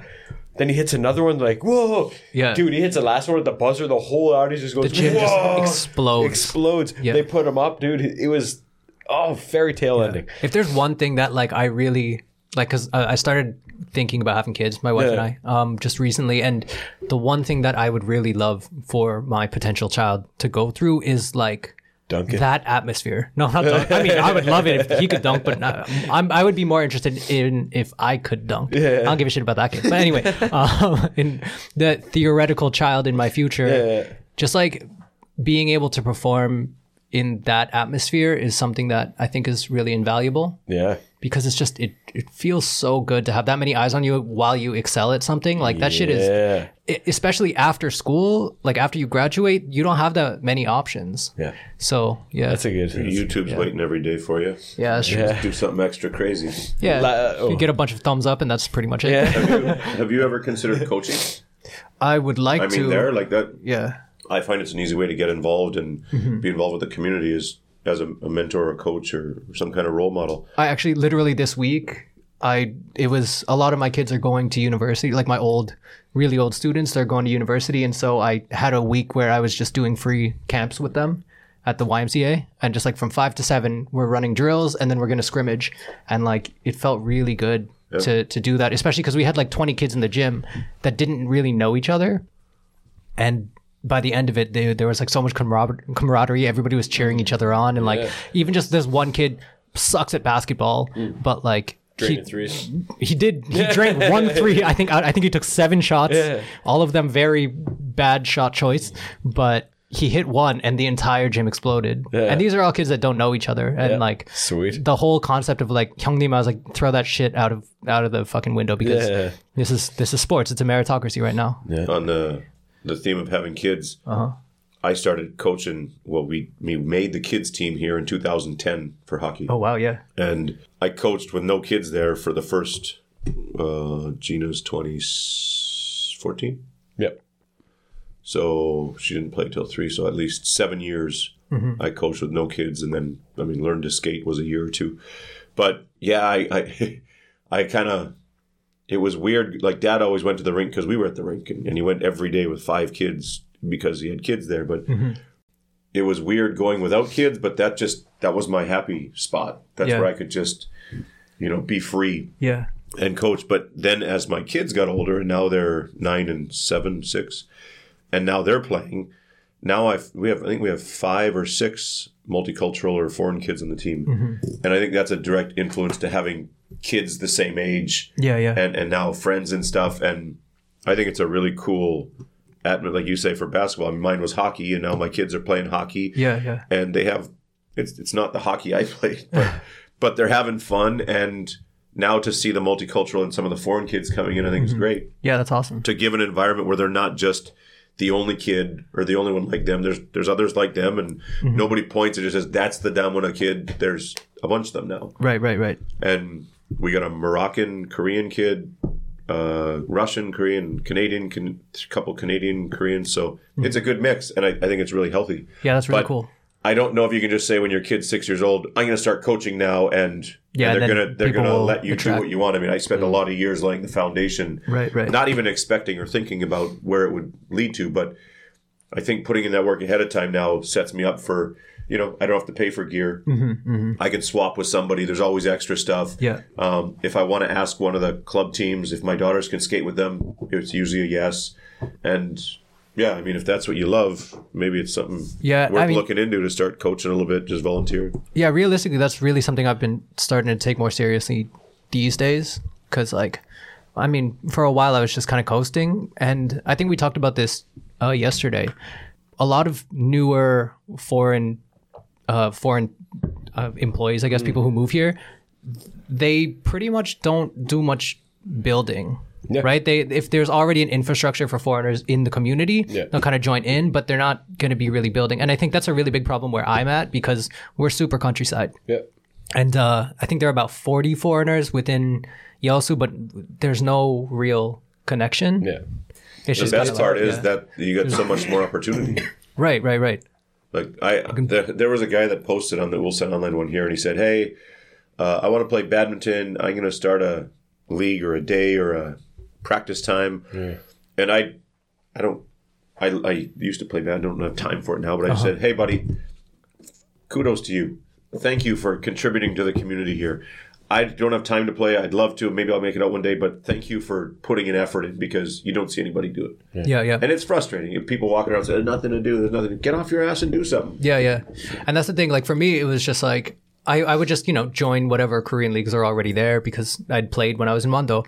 But now it's it's just so fractured the foreign community in my city that like I just I there are only maybe two or three people that have been there for more than five years, and I feel like if we can get together and actually build something, that would be really nice. But It's hard. People don't. I don't know. N- n- A lot of people don't know how long they're going to be here for. yeah, Um, if it's worth doing, you know, like Yeah, it's, That's such, that's such the wrong mentality, man. of course. You just Yeah, go, yeah. you just go and do it, and if you, I mean, yeah. it's you're not going to leave it a worse place. Oh, for sure. Go and contribute and get involved and do it, and then, hey, if you leave, you leave, but Yeah. at least you did it. That's the thing. My buddy Ian, like, he started doing, you know, like the at the orphanage, orphanage, they do like a yearly Christmas party. Uh, all the foreigners kind of contribute. Oh, no way. money, and then every yeah, everybody comes in. But it's like an event. It's not. There's no infrastructure around it. okay. It's just like, Hey, that's how we. That's how our thing started. Yeah? yeah, yeah. well, that, gotta yeah, I would love to expand that. Yeah, he's he was he's doing good work, but the thing is, like, again, we don't really have any structure yet, Yeah. and I think that's something that we could totally build. And I don't. I don't really have an excuse for not having done it already. Son of a bitch. Yeah, I mean, I've just been uh, I've been doing a lot of fucking sitting at home and doing my own shit. I just finished a master's of grinding your balls for two and a half years, man. Yeah, that that was that was not fun. I mean, I feel like a master's is something where I don't I don't know about you. I just did it because like one of the good things, one of the things I'm really good at is is being a student, and uh, I just wanted to do that again because like I spent so many years of my life just practicing being a good ass student so I can go head to head with people in my classes and then I graduated and then this fucking skill that I'd been working my whole life for is incredibly useless. Yeah. So like after a few years I was like okay maybe I'll just go back to school to do it. Yeah. And um yeah, I don't know. It was uh there was a point to that and now I forgot what I was saying. That's all right. Yeah. Oh, yeah, yeah. No, sorry. Um, but I did go back, and there wasn't really an end goal. So when I started, I was like, "Oh, I really, really, really want to do this." And by like halfway through, I was like, "This is Oh. I, I don't feel the value coming back." But I can still Balls. access JSTOR, which is dope. So it helps me didn't- argue on the internet. one uh, one one regret I have is not using that as much as I should, or I mean, just freely, funly exploring and, and checking out shit I was interested in. yeah, yeah. I mean, that's that was for me. Just like, I just I, I felt so Access. Yeah, I felt I felt like a fucking insider because at this point, like, I had gone five six years without any academic reading. That's kind of shit, like- dude. I think it should. You think it should be open as a as a PhD? Yeah, academic paywalls are fucking uh, bullshit. Oh yeah. Paywalls are Yeah, horseshit. yeah. It should be Yeah. open. no? And the thing is, like, if you if you have a study that you do want to read, you just look it up, and if there's a paywall, just find the email of the person who did the study and be like, "Hey, can I read this?" And they'll be like, "Yeah, they'll send it to you." Yeah, stuff, but Yeah. like for my field, means I have always been in institutions where it's all open, mm. but then there is like one niche journal which you don't have access to, and then you have to like mm-hmm. juggle a few things. Mm. It, it gets annoying, but I don't know. it's just more a couple extra hurdles you gotta. get yeah, over but it just like it seems so weird that like we put so much money into learning as like a as as a species. Yeah. Like and then we fucking uh, put a paywall up so that nobody can fucking access it Yeah. if they're not within academia. Look what I found. Twenty bucks first. Yeah, exactly. I mean, I don't know about you, but after doing a master's in education, I have so little faith in any like educational infrastructure. just like it just doesn't nothing seems to work. It's like a lobby which hasn't been solved yet. Like there is Right, no right. profitable way to have accessible knowledge, and Mm-hmm. that's just how it is nowadays. Yeah, yeah.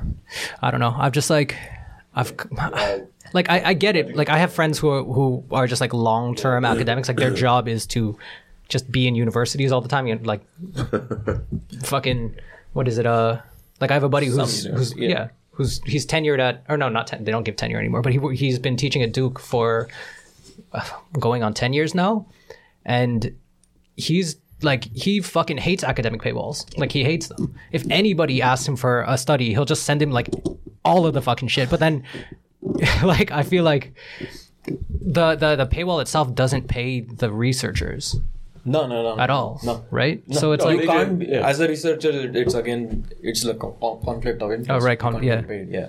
so it's just bullshit. Researchers have to pay to get published in some. Right, right, right, right. And then like who gets published is also there's so much fucking politics involved there too. So it's like uh, It's it's getting better.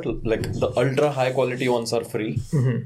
Oh, now yeah? you only yeah like at least in like uh, uh, STEM fields now you only get funding if you are if you promise that you'll publish in open access journals. oh okay. Yeah, but still there is a lot of uh, gap where there are yeah.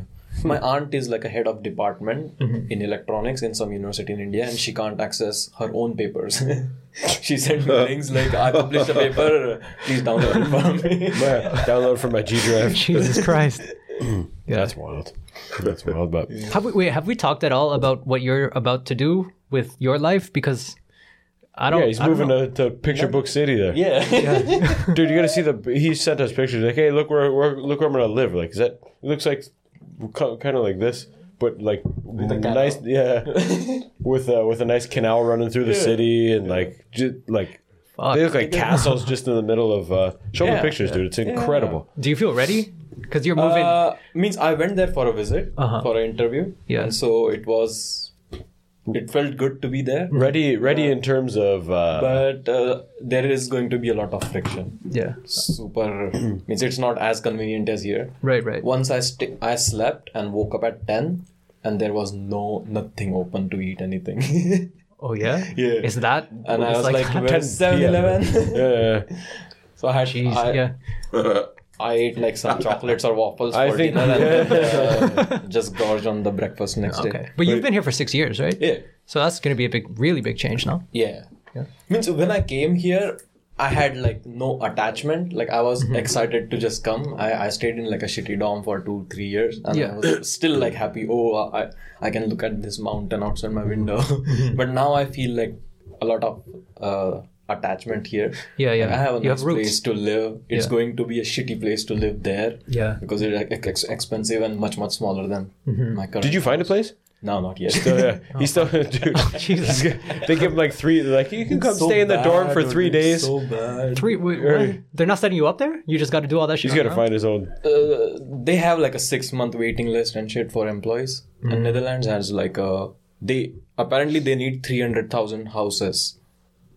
Like the whole country is three hundred houses short. People are not being able to find housing. Yeah. How'd California? I had like a weaving appointment yesterday. The house was like it has like maybe two windows and it's like dark Yeah. and it's like twelve hundred euros a month. I'm like, Cock. Jesus.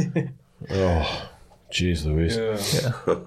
It's going like- to be Oh, a, good luck. like a weird financial situation. It sounds like a meets uh, a meets spider. What do you call it? The spider house. Means it looks good, mm-hmm. but it's it's like dark and gloomy, and the Yeah. weather in the Netherlands is not the best. one. Bring a couple of those thirty-five dollar lights and brighten Yeah, you up. Yeah, yeah. Brighten So- up. You Get it, what was it? Fill light. Get that three point lighting everywhere you are in your But house. otherwise, it's super. Means here, when you go out, you get you you have this aura of like, oh, I don't, I'm not from here. Yeah. But there, you don't feel that. Yeah, okay. You You just you see, be a like, blend lot right in. Yeah. foreigners. Yeah. But other than that, it's like a pretty dope place. Mm-hmm. Yeah, oh man, it was, you sent pictures. I was like, whoa, Dude, Europe. It's, it's Europe. It's like Europe with a capital Europe. Very yeah. Yeah, okay. Capital year. Yeah. Riding a bike there. Check that It's out. good. Oh yeah, okay. So this look like like fucking in Bruges, like every Yeah. movie that takes place in Europe that's like highlighting how different it is. That's that's where you're living. It's a good movie. Right? Yeah, I love that It's a movie. good movie. um, What happened to Colin Farrell? so yeah, you you were here for how long? And then uh, last year, I believe you tied the knot. Oh Yeah. yeah. we dated for eight years because You I gotta don't. test the car before you fucking buy it. I mean, honestly, it was just like we we had after maybe three or four years, we just assumed that we would get married. and Yeah. We never got around to doing it. And actually, we our first booking for our wedding was supposed to be in May of 2020. Corona. Corona. Yeah. it happened. So so we would have gotten married after six years as opposed to after nine years. Yeah, yeah. And uh, yeah, now um, I mean, it it happened. Yeah. I, uh, my I didn't have enough, as many friends as I would have originally, but like I realized, especially getting stuck in the house for three fucking years, like I realized that shit doesn't matter. at all. Yeah. And like all of my friends were getting married, just like the two of them mm. in these fucking huge venues that they'd already booked, yeah. like in Toronto. And like it, there, it's like fucking thirty grand. Yeah. it's disgusting how it's a fucking racket. But anyway, like, um, You Yeah. guys both had outdoor weddings. oh yeah, Yeah, yeah, yeah. Yours Outdoor was, wedding dope, Hold on. Did you do all the traditional stuff too, like where you throw the chicken and then you No. get a, you get a, oh, okay. Oh, they threw a chicken. There's ground- Is it many- alive or is it not dead? many weddings like that. But just, just Oh, it was live. throwing dead chickens at the No, crowd. no, no, no. no. It was live chicken. it was okay, it was okay. live they gotta chicken. catch them. Oh, you got to catch them. Oh, You catch them for good luck. for Dude, 10 there was a years. 70 year old linebacker Ajima there that just dove on it, and she she stuffed the she stuffed the uh, uh, stuffed the run there. Oh no, the shit is like, we like still have the chickens out on the farm. oh yeah. Oh yeah, I saw you do have a farm. I fucking love farming I love so much. And uh, yeah. that's that's dope. Well, he's got they they got uh, his in laws got huge. Oh, you've seen probably the videos Yeah, yeah, of yeah. him harvesting rice and whatnot. Yeah, yeah, But you super do cool. you do some farming too. Yeah, little farming, just like little plot of land. Yeah, um, They because my wife's a, a teacher, uh, like with the board of education, and. Yeah, they yeah. can just sign up every year for a little plot of land that you can Yeah, you can take care of. And uh, we've been doing that for years now. And like soil care and all of that shit is just like fucking super interesting to me. Yeah. YouTube University. That's the Yeah. that's the future. I learned so much. um, last year we wanted to do tomatoes because we'd been failing for years. And cherry uh, tomatoes or yeah, or cherry the- tomatoes. the beef steaks. we it was mostly cherry tomatoes Yeah. last year, but then also I mean because we have a lot of space, so I mean we have a little bit for lettuce, some kale. Um, what is it? The Pa. yeah, pa pa for sure. Because you plant those early, they grow like fucking. Grow forever. Yeah, exactly. And then um, you what else? Cabbage in the fall. Um, what is moo? Radish. Radish, Yeah, yeah. radishes are like those things grow so easily here too. So Yeah. um, a lot of that. But every year I'll choose like one thing that I've never grown before, Yeah, or one thing that I've failed because I just want to do it well. yeah. And it's like super interesting. You tried They're- gogumas yet? Goguma? Yeah. Yeah, we did that last year. They, they, they went pretty well. Yeah, they were Went decent. pretty well. You put it in, wait 10 months, and then pull it out. Yeah, right. Exactly. Hey man, I fucked up. Just I fucked up potatoes. You know the thing where you just like you let them grow their little eyes and then you drop them in and then wait a few months. That shit. Like I pulled it up and it was just fucking nothing. there was just nothing there. I, I fucked up potatoes. Homesteading site? I am not. No, that's a pretty awesome site. Ooh, link If me. you if you do that kind of stuff, that's, That would be really cool. there's all kinds of cool guys doing their own stuff, Mm-hmm. making their own jams and chutneys and all kinds of stuff. And Oh, yeah. there's some really cool. Yeah, and I saw like aquaponics is getting really really popular these days, where you have the little like the fish Yeah, little pond thing, and then they fertilize the plants, which fertilize their. Have you seen the the guy that grows vegetables in a mountain here? It's just a full hydroponic in a mountain, enough food to like uh to feed a city. Have you seen that? No. Link me that too. it's Fuck, wild. I feel like I haven't yeah. seen anything now. Keep yeah. bringing shit up and like I have not seen that. uh no, that was that was wild. I got it. I was huge into that. Like after I got married, like Mm-hmm. I, I thought, dude, why is rooftop gardening not a thing here? yeah, I don't get that. Why is everyone not? the rooftops are just bare. Yeah. well, I don't. Depends where you are. Yeah, I guess. But uh, Lots- in my lots of city, them there's have the very little. 50 gallon drums cut in half with their paw and their sungchu and stuff. Oh, the yeah, sta- the okay. four or five staples Uh-huh. that grow back all the time. All the rooftops at my place have them. Yeah. Oh, okay. Yeah. We're not allowed on in, the rooftop But in general, yeah, I think because No? people Suicide. Oh, because yeah, they might people jump. jump, Yeah. Yeah. The windows are all locked apparently too. Yeah. I don't get it. But uh, dude, hold on. I got. I want to bounce. I got a. I wrote a list of names down. I want you to. I want to see your. your give me a, a sentence or two. Dorka? Dorka is one of them. Dorka's a Hold on, legend. Let's, let's start at the top here. Dale H. Schunk. Oh, this guy. oh, Schunk is uh he's like the OG when it comes to pedagogy. Uh, or well, not really OG. He he wrote a fucking textbook that I used in every single course. Yeah, yeah. Well, I don't even remember the name of the textbook. I just that was just like Everything. the Schunk book. Yeah, it's the Schunk book. Everything in the. It's. I think it's a joke amongst everyone who went to uh, Yeah, the 'cause, like- University of the People. Like you can reference this University guy of being Yeah. inside jokes. every. Oh, not all of them. No, but like Some just of because like his, his textbook literally like Yeah. it, it's there are just a million different courses that link back to his textbook. Bible. Yeah, exactly. Basically. Schunk. Next one, Scotty Barnes. Scotty Barnes. Yeah. This is the future. Yeah. Scotty Barnes. We love Scotty Barnes. Scotty is like he's just like a very lovable guy. He fucking l- just he's just nice. Yeah. I love nice guys in pro sports. I like it. The Weeknd. The Weeknd. His his original music was actually so fucking good. Like now it's very poppy and it's cool because like, Yeah. he he has a lot of synths and it has like this like 80s feel to it, which is cool. But Yeah. Oh, he Yeah. Wave, right? Like yeah, yeah. he hit uh, he hit a chord there, and that I mean I want to say like uh, when I listened to his music, I felt there there was a time when, um, like you said, like 80 shit came back. So there's you're on Netflix, you're watching what's the young Stranger kid- Things? Stranger Things. Yeah, yeah. Uh, yeah. You're watching Stranger Things. This tune comes out. I'm like this. This is pretty cool, man. I Yeah, like, yeah, yeah. and you know what? I honestly, my dad knew who the who the Weeknd was before I did. It, it took like, Okay. it was like Mine too, probably. there was a my dad. I called my dad one day. He's like, "I can't believe the Weeknd got snubbed at the awards." I'm like, I understand the awards.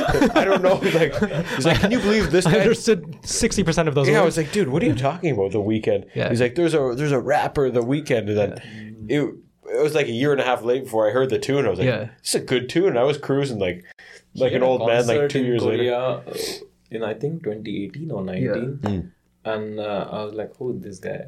I had a opport- like one of my friend went there and he was like, "Do you want like we have extra tickets?" Yeah. And I regret it now. Hey, yo, but he had that new album a few years ago, and when Save Your Tears came on, it has like that very like, I don't know. I, I was driving, and the first time I heard it, it just like I felt like I was in a fucking DeLorean, even though I'm in Okay, like yeah, shitbox yeah, yeah, I Dallas got- too. yeah, yeah. Yeah, but I just like I felt like I was like in a Tron game or some shit. Yeah, yeah, I yeah, just yeah, I yeah, love the vibe that he's going on. I can't drive the speed limit when that tune's on. yeah. Um, wait, does he get something weird with his face? Does he had plastic surgery? Uh, that was just for a music video, I think. Yeah, or he yeah, just looked yeah, like a fucking it's- mutant. okay, Yeah. good. You got more names? Hit me with some names. I don't know if you're gonna get this one. Sarah. Sarah. S- Ooh, this feels like a deep cut. That like it. Uh, perpetually pregnant and oh COVID fuck positive. this woman! I oh my god! No, I know who the fuck you're talking about. This fucking dumbass. Like, how did we both end up in groups with her? Like, this woman fucking. Ugh. Three, like two. He was in a group with her one semester, and like uh, s- six months later, Yeah. we're both in groups with her. And like, he's like, "Oh, this fucking broad's pregnant. She can't. she can't do." She was giving birth, so she couldn't. Right, no, no, no. But she the thing is, couldn't like, do her group work. we had four weeks yeah. to work on it, and then like the weekend that it's due, she was like, "Hey guys, sorry, I'm I'm giving birth, so I can't do the work." yeah. I'm like, listen, and she gave birth like six months later. right? And then another time, and then another time, she told me two kids have corona. I was like, "Well, you can't have kids in six months." And come on, they they got She's- corona the last week. I don't like I, at this point. I am not even sure that she has kids. Like I think I think she was just We using it her because fake kid, Yeah. perpetually COVID positive and pregnant. Sarah. Stupid stuff. Sarah. That is a deep God cut, but holy it. fuck yeah! That just my blood is boiling now. All right, Group work. Ugh. Jagmeet Singh. Jagmeet Singh. He's uh, Yeah, he's I- Tron, Tonian, no? Yeah, He's from TO. Yeah, yeah, yeah. I mean, These he's just a Toronto. guy. He's, Okay, okay. I mean, he's just a guy. Because Canadian politics is, they're just guys. That's how I feel about it all. Chamath. Yeah, Chamath. He's uh I okay, so he really popularized SPACs like a few years ago. Yeah. And uh in Korea right now, pretty much all of the the listings are either tech companies that are listing two two or three years late, Hmm. or just like SPACs.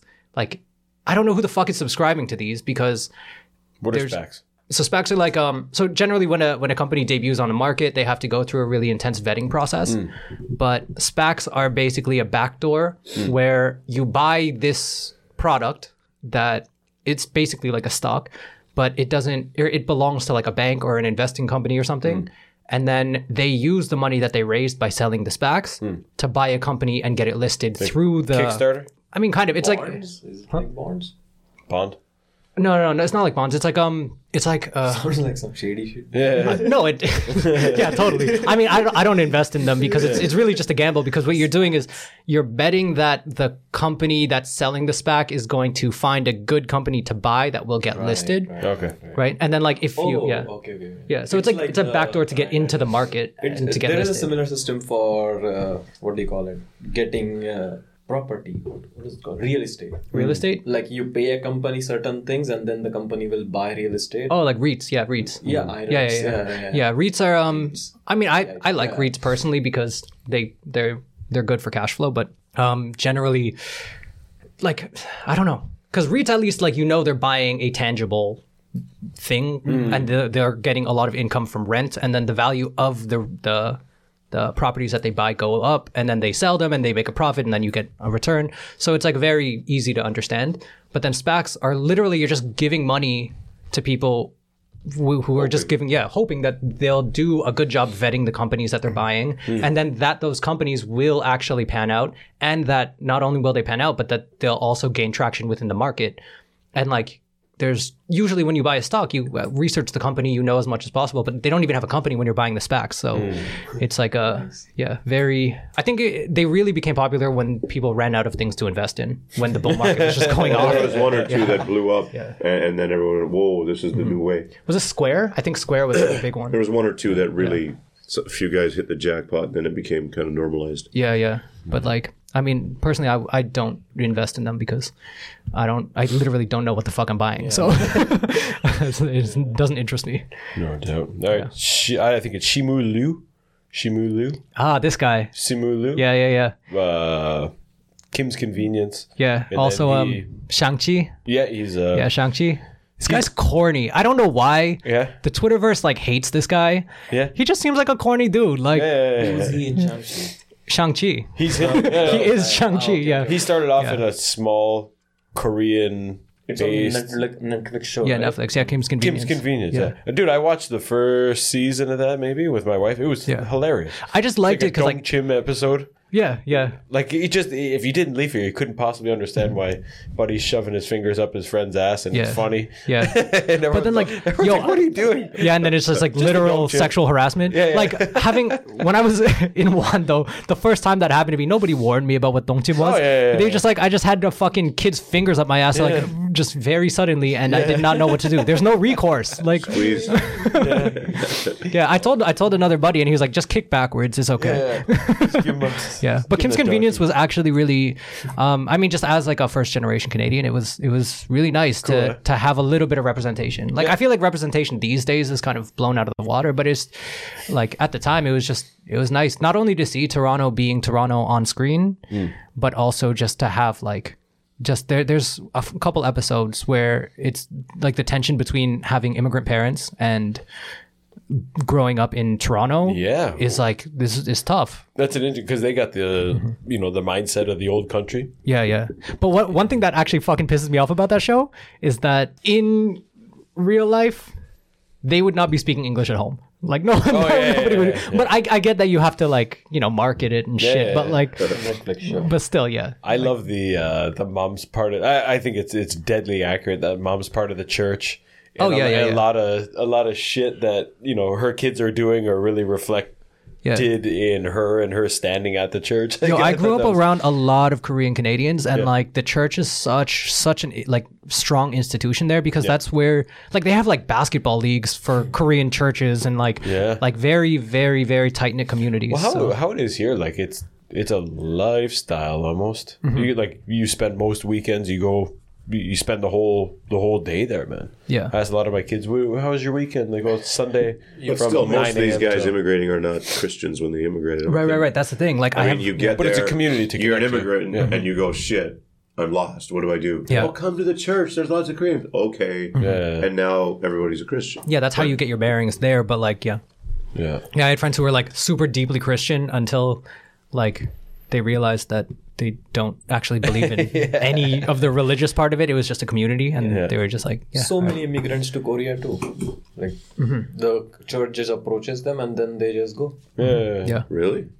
So many people from UNIST, uh, like international people, Well, if you're, dude, if you're lonely and you need someone Like, to go yeah. talk to or Yeah. whatever, and uh, people from church. I mean, I know that you typically South Africans, the, some of the Africans, Right, yeah, yeah. But those guys were Christian, heavy Christians. Yeah, they were in already country. Christians before they came over. Yeah. I don't know a lot of I mean, like I I don't don't, know a lot of Uzbeks or Kazakhs that start going to church or Oh, yeah. the Filipino people- the Filipinos all go to church anyways. Yeah, yeah. So Like I have a lot of Indian friends who just go to their weekend activities. Not not as like church? religious. Not sometimes at church. Yeah. Not as religious uh, stuff, but just to have a community and just do something. Yeah. Yeah. And the church also organizes the activities in similar way. Then like English speaking contests and shit like that. But yeah, like I, I just feel like generally churches were built to be kind of like social centers as opposed to. Well, that's uh, actually we, we refer to our, our grandparents, and I think, I mean, there was obviously some uh, some belief in the in the teachings, but more it was more of a community. Yeah. Well, that's what we do on Sundays. We go hang out. Yeah, exactly. And then they have like community outreach, which is, and then like you just slap a little bit of Jesus onto the titles, and Yeah. and then uh yeah, but it's, it's more just like yeah, building building Not a bad, right? Like they're teaching. Like some people uh, go and learn piano or violin. yeah yeah. I mean, it's there's nothing inherently bad about that then type you of get a institution. bracelet which says this is Jesus' blood. Like, okay. Yeah, but like yeah, there, I, I feel like there's nothing inherently wrong with such institutions. It's just that uh the way that they can be weaponized just yeah, to yeah. yeah just to push ideology is really fucking No doubt. yeah. That's not not my cup of tea. Let's keep cruising here. Neverson Heatley the third. Okay, this guy was your prof, but this guy was a G. Like I feel like in another life he was really he was really moving weight. No, dude, I, I this was the strictest prof I've ever had. Absolute ball buster. Like, do he would give you the instructions, but if you were one word over, like, Yeah. like it, your your word counts seven fifty, and your title brings it to seven fifty one. You get half marks. Yo, bro, it's like, oh my god. yeah. I told this guy about him. Two minutes later, he sends back, goes, "Hey, this guy's been fucking booked like ten times. You see his Yeah. his mug shots. You're like, oh my god, Yo, but he has that like that you seen the wire, right? He has that like Omar energy. yeah." Oh, Just man. he's like a professor. He's uh no, but, I fuck with that guy. He's really cool. for like not paying child support or something. But this guy's got like three PhDs. Like, oh, he's yeah, he's a- he's a monster. And you know what? Just- show it to him as a professor, dude. That guy pushed me and and guided me more than any any Yeah. other. Uh, Yo, but it's, it's that's like a good hard time that somebody gives you. I had one prof who just like he was like, "You plagiarized this," and then Oh. he sent me the fucking like. I was like, "I didn't plagiarize shit," and then he was like, "Okay, let me send you the report," and it was like one of those, uh, the fucking yeah, the turn it in thing, and like all it was like it says it was sixteen percent plagiarized, and the part that was plagiarized was the fucking bibliography and the correctly sourced quotes from those texts, and I was just dick. like, you "Are had him twice too, didn't you? yeah, yeah. but like I, I realized I got I think I had like a 97 in that class and then I looked at the average and it was like 81. Yeah. I was like, "Oh, okay, I guess I did well." But it, it just didn't feel I didn't feel like I was doing well because this guy was hitting me with like the stupidest shit. Yeah. Yeah. That, that was actually the one part where I was like I, I might just drop out because this is not fucking worth Yeah. my time. Not fun. Yeah. All right, let's keep moving on here. Drake. Drake, respect. Yeah. For me, dude, he would like was it? He acted. He was a kid in the wheelchair in Degrassi. Degrassi Junior Yeah. High. Yeah. Um, and, But then I, hey, and then. I came here, and Yeah. then I go home, and there's people like Drake, Drake, and I looked, I was like, I, I felt it was so. I, I missed the whole like uprising or whatever. Yeah, yeah. And I went back, and people were so into it, and I had no idea about it. Yo, but- I felt it was inauthentic. I was like, "This- who is this? Oh, I hated this guy for the first little bit because, again, like I was saying, Toronto when we were growing up at that time, it was still pretty small. So like he literally went to high school with so many people. Like my Yeah. cousin, he went to high school with my cousin at Forest Hill, and like also you mean he was on like the eight year program or? he was he was just. I think he was there because he was doing Degrassi at the same time, so he would show up, sell a few mixtapes, and then not. Not come back to school for a few months or some shit like that. He, he- I don't think he graduated for a while, but anyway, like um, I, I didn't know that part of him. Yeah. yeah, everybody kind of knew who he was, but then he had that like started from the bottom, now we here. Yeah. but then I knew he went to Forest Hill and he lived in Forest Hill, which is a very rich neighborhood. Son of a gun. But then, like years later, he dropped this song called "Weston Road Flows," and like I'm, that's where I'm from. That's my neighborhood, and I didn't actually realize because I never read his bio. I was just a hater for uh, like a decade, Yeah. and uh, I realized like he actually grew up in the area where I grew up. Ah. And after that, there he I think the rhyme was like Weston Road flows. I do this for the homie Rennie. Back when we couldn't buy pizza because we were down to pennies. Yeah. Feel like we go back a century, run in the store for centuries. That's like that's, That's the it. community. Like Yeah. that's you run into the fucking 7-Eleven at Jane and Weston. You buy a Century Club. You break it up. You toss out the inside, and then that's a blunt wrap. Like, yeah. uh, that's that's the culture. So like, it was. I mean, it was. It's, it's nice to see a Toronto boy blow up and become like he's become who, huge. yeah. He's the biggest artist in the world. I like I I tried to deny it forever. BTS. Oh yeah, true. I tried true. to deny Okay. it for. and I was just like, I, I RM's the couldn't- god. yeah. Man, I don't know. I just couldn't wrap my head around it. But it's weird because it just seeing anybody Canadian at that level when Hmm. we were younger, I don't feel like that was other than like you know like Wayne, you know, Yeah. just like But when actual. he when he blew up, I was like, "Who? Never heard of this guy. Who is he?" And I go and find like I don't know any of these songs, and they don't. Yeah. They sound like yeah, just shitty rap that I'm not going to listen to. yeah, yeah. But well, you know, like I grew up listening like to I grew up listening to Snoop and Kris Kross and Oh fuck yeah, the Tupac and- gods. That's that's the real shit. and and I I don't know, but some of those you just you can kind of jive with a little more. I don't know. So I was like, this must be like new age rap stuff. I can't Yeah, yeah. get into. I don't. I don't feel it.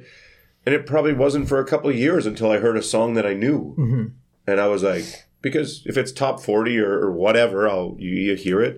And then I was like, oh, okay, he sings that. That's a pretty big song. So Yeah, yeah. But what else is there? Like when I think of you know famous artists, usually you know five or ten songs at least, the Yeah. ones that are played all the time yeah.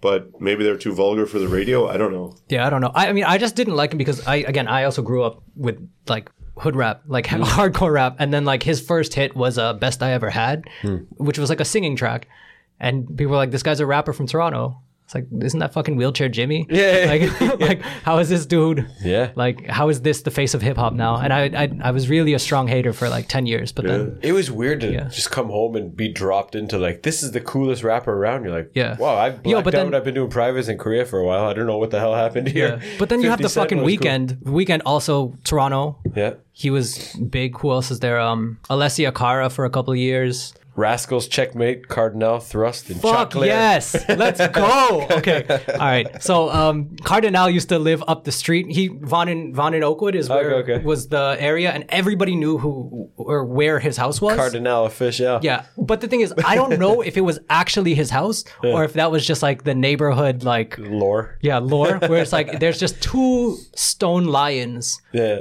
in the front and there were gates and it was locked all the time. Yeah. So maybe it was just like a really hoodie house, but everybody was saying like that is Kardinal's house. Yeah. And growing up, like we were like, this is the this is the the guy. and like but the thing is there was he had one track, uh the anthem. BaKardi Slang. BaKardi Slang is like classic. That's, that's like that's real hip hop. But he had this one track called the anthem that was like supposed to be like I'm from the T dot O that thing. And like as corny as it is, like when I hear it here, Yeah, it just like like I'll, I'll just play it in my car just to be like that's it just feels like home even though it's like fucking The- it's not a good song the one for me was Northern Touch. northern touch okay dude. I don't know. It was middle school. I used to turn that up in my house uh-huh. so loud. I don't. They were all Canadian. They were Yeah. rappers from all over Canada. And they Yeah. were. I don't know. That that song hit at the at the right time, man. yo but the Rascalz one time for your mind they were like classic too they were like watching rap city and then seeing Oh, Rap City. yeah rap city that's Oh! classic much music but seeing them like seeing a canadian group being represented on Mm. like a on a hip hop channel that's supposed to be mostly for like the biggest artists in the world that was like puff daddy Yeah, yeah, yeah. like that type of thing Yeah. But uh it was just really nice to see some canadian representation uh, we had Zach in here a while ago. He was telling us that in Canada, radio, anyways, legally has to play like a minimum of like thirty percent. Oh, all the all the like CBC. okay. like, it's got to yeah. be it, of Canadian content. Yeah, and then also, Yeah. so yeah, one thing I was talking to a buddy, like this is like ten years ago before I left. I don't know if it changed, but um, I had a few friends that were on doing a stand up, and they were saying if you wanted to even try to pitch. Uh, a sitcom, Hmm. there needs to be something identifiably Canadian about it. Otherwise, the CBC will not fund it. Huh. And that's why, like, there's all about life in California, but eat pancakes with maple syrup. but that, that's why like the CBC CBC content is just so fucking whack. Like because it's they always they always push some shit over the line where it's like, okay, we just need to remind everybody that this is Canada. Hmm. Like um, where was it? There they they had this one like it was supposed to be like a comedy. detective show hmm. called Insecurity, which it sounds kind of funny, hmm. but then like half the time they were just dro- name dropping NDP candidates, and it's like, who wants to watch this? Oh like, God, yeah, super annoying. gross. Yeah, Oh, dude, do you ever walk by Much Music and like look in the window? Yeah. You ever one of those guys? yeah, yeah. I, I miss. TV. I really miss Speaker's Corner Yeah. because that was just where you had like the freaks Yeah. and they could just pay a dollar and then get put on TV to do whatever the fuck they wanted. Yeah. And like, I, they tried to bring it back, but like it's hard to do now that you have YouTube. YouTube. Yeah. like YouTube is a free Speaker's I'm Corner. Uh, not gonna. everybody. not gonna pay a dollar. Yeah, but that's like that's like a that's fucking that's a cultural artifact that sometimes I'll just like watch Speaker's Corner on YouTube. Um, last one, Doug Ford. Enough said. We'll leave it at that.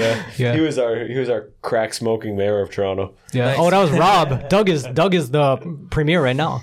Oh, Rob's a brother. Oh shit! I wrote Yeah. down. I nah, I wrote down Rob, and I was like, oh, I think Doug's a brother. Okay, I Yeah. meant the crack smoker. Either Rob. way. Oh, Rob. Yeah, yeah, yeah. I mean, it's weird because he has it's it, like I don't know how his reputation got revived as being like like a champion of the people, but this dude wasted so much government tax money, and also he fucked up the entire LRT system plan that was in place for like eight years, and then he spent like a couple, I think it was like five hundred thousand, which is not much really, but like to get rid of bike lanes that nobody was complaining about. like it, it made no sense. Yeah, he got rid of bike so lanes, they spent like money and everybody was like, "Oh, this is great. Our city is becoming more accessible to bikers." And then he became president or president, fucking mayor, Mm. and uh and he was just like, uh, "This is a there's a war on the car, so we're gonna get rid of bike lanes and bring it back to drivers." And nobody was asking for this. it's just like because because after Toronto became like mega city, it was like a lot of the suburbs got incorporated, and he was representing Yeah. a suburb who of people who don't really He's, spend time uh, in the city. So He's uh, it was funny, man, and, and to hear the different perspectives on it of Yeah. like.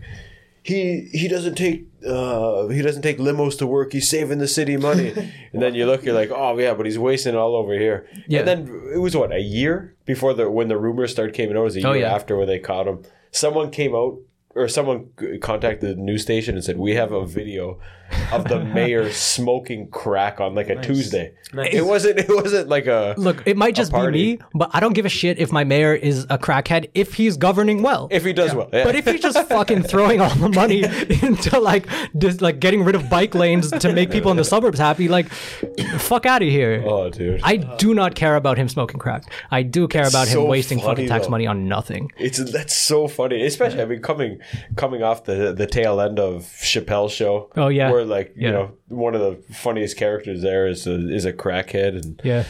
like I don't know he just Chappelle's skit what was his name Tyro, Tyrone Biggums Yeah, Tyrone he Biggums. makes he makes uh he, you know some Joe Rogan Yeah. I smoke rocks oh, Jeffy's a big uh, rock man but What? Uh, uh, one more. Just while we're at Manny Pacquiao. Manny Pacquiao is ooh that is like culture. Culture. You- That's you all I gotta say. More Filipino when you see him winning belts and stuff, or I know Oh, I totally did. past his Yeah. prime now, but I mean, I love the guy. He was always kind of the underdog. yeah. Uh, you know, never supposed to make it, and he was just leveling guys. Yeah. and I think I watched every one of his fights. Yeah. Um, I mean, just Yeah. love the kid. He was awesome. Brian and I were talking about boxing yesterday about how like like I grew up watching boxing and stuff, and like Manny was because like I, I mean I I really liked you know like Erik Morales and those guys growing up, so the, the that division was something that I always watched. But It then it used to be amazing. Yeah. It used to be incredible. Yeah. Every other week there'd be a primo fight. yeah, oh man, it's it's all dead, which fucking sucks. But I when Manny started winning and he started going on these runs, my dad, me and my dad, we'd go up to a Pacific Mall, which is like very uh lots of uh, like a mall where they sell bootleg tapes and stuff. Okay. And uh, we would get these bootleg recordings of those fights.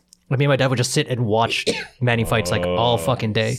And the literally the weekend before I came to Korea was the night or was the fight against um what's his name? Mayweather, No, it wasn't the Mayweather fight. It was uh oh fuck. De La Hoya. Marquez, Marquez, Marquez. when he got fucking knocked on his ass and just Oh, I like the remember first that. big beat, dude and like and he fucked that was a that was a hard knockout yeah, he was he he got slept. Yeah. but like that was like my last memory of my fucking like cultural idol Yeah. before moving here. I was like, I was like, I felt like I was just gonna go out with a big win because they were that was the end of their Yeah. their like a series of fights and Trilogy. yeah, exactly. And uh, Who am I as a person? yeah, and I was like, I was like, yeah, fuck, I'm gonna go out on a win, and then this dude is just asleep on the mat for 30 seconds. I was just like, uh, That would, dude. You wonder after that fight, like, can you come back? Like, yeah, how yeah, yeah, how and then like much you get chin?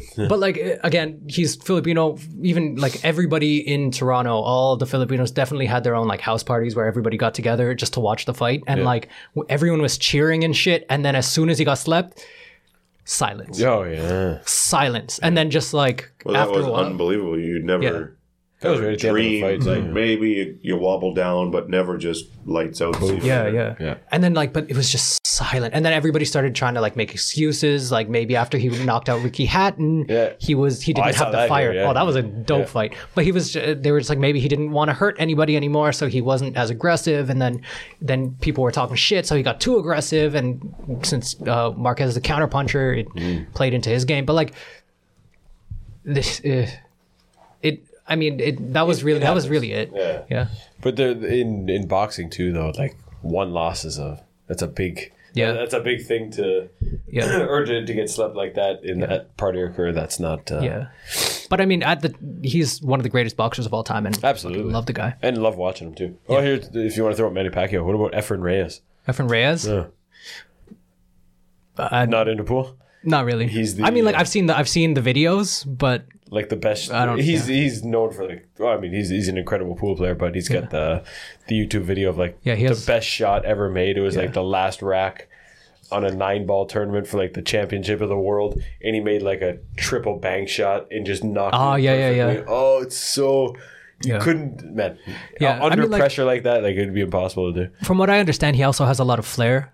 Yeah, But like again, I the thing is, when I moved here, all of my connections to any aspect of Filipino culture were severed because that's family at home, and then like I, you get a lot of the culture from family parties or like every weekend you're meeting a cousin Mm. Yeah, yeah. or like even at home my parents only speak Ilocano so like that's what I spoke back home Yeah. and then I came here I don't I like I've lost so much of that language because I don't use it I don't have family parties like that anymore so like any famous person in the Philippines I used to know like everyone yeah, yeah. now I don't I'm fucking stuck in 2013 yeah, so nice. yeah, I have references to like I'm, I'm just I, I just I'll just date myself if I try to Yeah. if I try to like like communicate my Filipino ness. Oh, dude, I I make references in my class like Britney Spears, and people are like, "What?" Yeah. I'm like, yeah, you know, like uh, when people are famous and then they're uh, and then they go crazy. Yeah. Like we don't know who that is. I'm like, Justin Timberlake. it's just yeah, whatever. Just throwing some random things. It's like is that like is that a fucking geological feature of Canada? yeah, Timberlake. I like it. Let's go into uh, in the genesis of Sekki Deul. Was this a way to avoid University of the People? It- was this uh, just like get my mind off it? What? Uh, Yeah, it was- started the whole uh, the ball rolling there? To be honest, it was just kind of like when when the pandemic hit, I realized a lot of people around me were not financially not even financially secure, just like financially literate. Yeah, yeah. And like I feel like no matter where you are in like ideologically, there's we live in a society in a capitalist society, so you need to be able to survive. Yep. And if you nobody teaches you how to, then like there's no fucking way that you can even, you know, stay stay steady. Yeah. If nobody if there's nobody that talks about money and I don't know why. I don't know if that's just like our culture, but like in Canada, money is not ever talked about like publicly. Yeah. You know, like you just don't talk about money, you don't talk about politics. But with money it's just like I don't I don't know why we don't because everyone needs to know how to survive within the society in which they live. And uh yeah, anyway, so I figured like why not like expand a little bit of financial education that's really in, in like a in a really accessible way. Then I kind of went off the rails because I also realized that like people don't know shit about a lot of Korean companies. And it takes a lot of work to even just like start reading a fight like a, a untranslated um just like a financial reporting. So i was like okay maybe i'll talk about companies too. And then uh, yeah I, I also had to write essays about education and i got fucking my brain started rotting. I was like i need to have another outlet. So I think I think that's one of the good parts of social media is I mean there's a lot of bullshit health and and stuff on there, mm-hmm. nutrition and fucking eight million diets and exercise, squats and this that. But I think the financial part of it, peop at least if they, I mean, they were financial illiterate before, they know they are now. Yeah, I mean, yeah, before yeah, people yeah. just thought, well, I'm just like everybody else. But mm-hmm. now they know everybody's financial literate, and there's so many tricks and secrets. And if I just spend a little bit of time, I might be able to make a big difference in my life. Yeah, yeah. Oh, and, and whether yeah. it's just like you know starting the tax-free savings account in Canada for your kids or, or whatever, Mm-hmm. but there's so many little things that nobody does teach you. yeah, and they add up. They add up like really quickly. And there's guys bullshitting on the finance side of it too. But Yeah, I mean, they get rich fast. All this, but in terms of setting up the future, setting up for the kids, generational wealth, this kind of stuff, Mm-hmm. somebody just says, "Fuck it, I'm going to go on and tell the secrets of the rich, how they do it, yeah, why none of these guys pay taxes, yeah, how they how they get away with it, why why debt is good, and, and well, there's good debt and bad debt, but Right, right. how the rich use the debt to benefit." Mm-hmm. And I think that's a lot of stuff people would never have known for another hundred years if it wasn't for social media. yeah, absolutely. And and It was kind of like the rich guy's secrets, and, and that was it. Yeah, and then and again, part of that generational wealth is not the actual wealth, but the knowledge of how to manage that wealth. And like, there's always you know that saying where it's like it takes two generations to destroy like a, a fortune, but like it doesn't have to. if you know what you're doing. Yeah, exactly. And like if people who don't have as much money are taught how to manage it, then maybe they can snowball it. Yeah. Right. And there there are a lot of guys giving out tips and shit. I don't really give out tips because I don't feel like that's not really my good thing business. I like about you is you. I mean, you preface every video with like, "Listen, I'm gonna deliver some information. Yeah. What you want to do with it is your is, is up to you. But this is what I think, and, and It's whatever, very man. educational, right? Yeah. yeah. Yeah. Yeah. I, may, honestly, I just I feel like I don't have the right to tell anyone what to do with any aspect of their life, especially their money. But the more they understand about how to manage it, the more they have the ability to make like conscious decisions. I think lots was just opening their eyes to stuff. Right. Right. Right. And some things are like so trivial Uh-huh. that it's stupid not to follow those uh, Right, right. habits. Yeah, yeah, yeah, yeah. exactly. Like like who what is it? Ro- the rotating debt, credit card debt.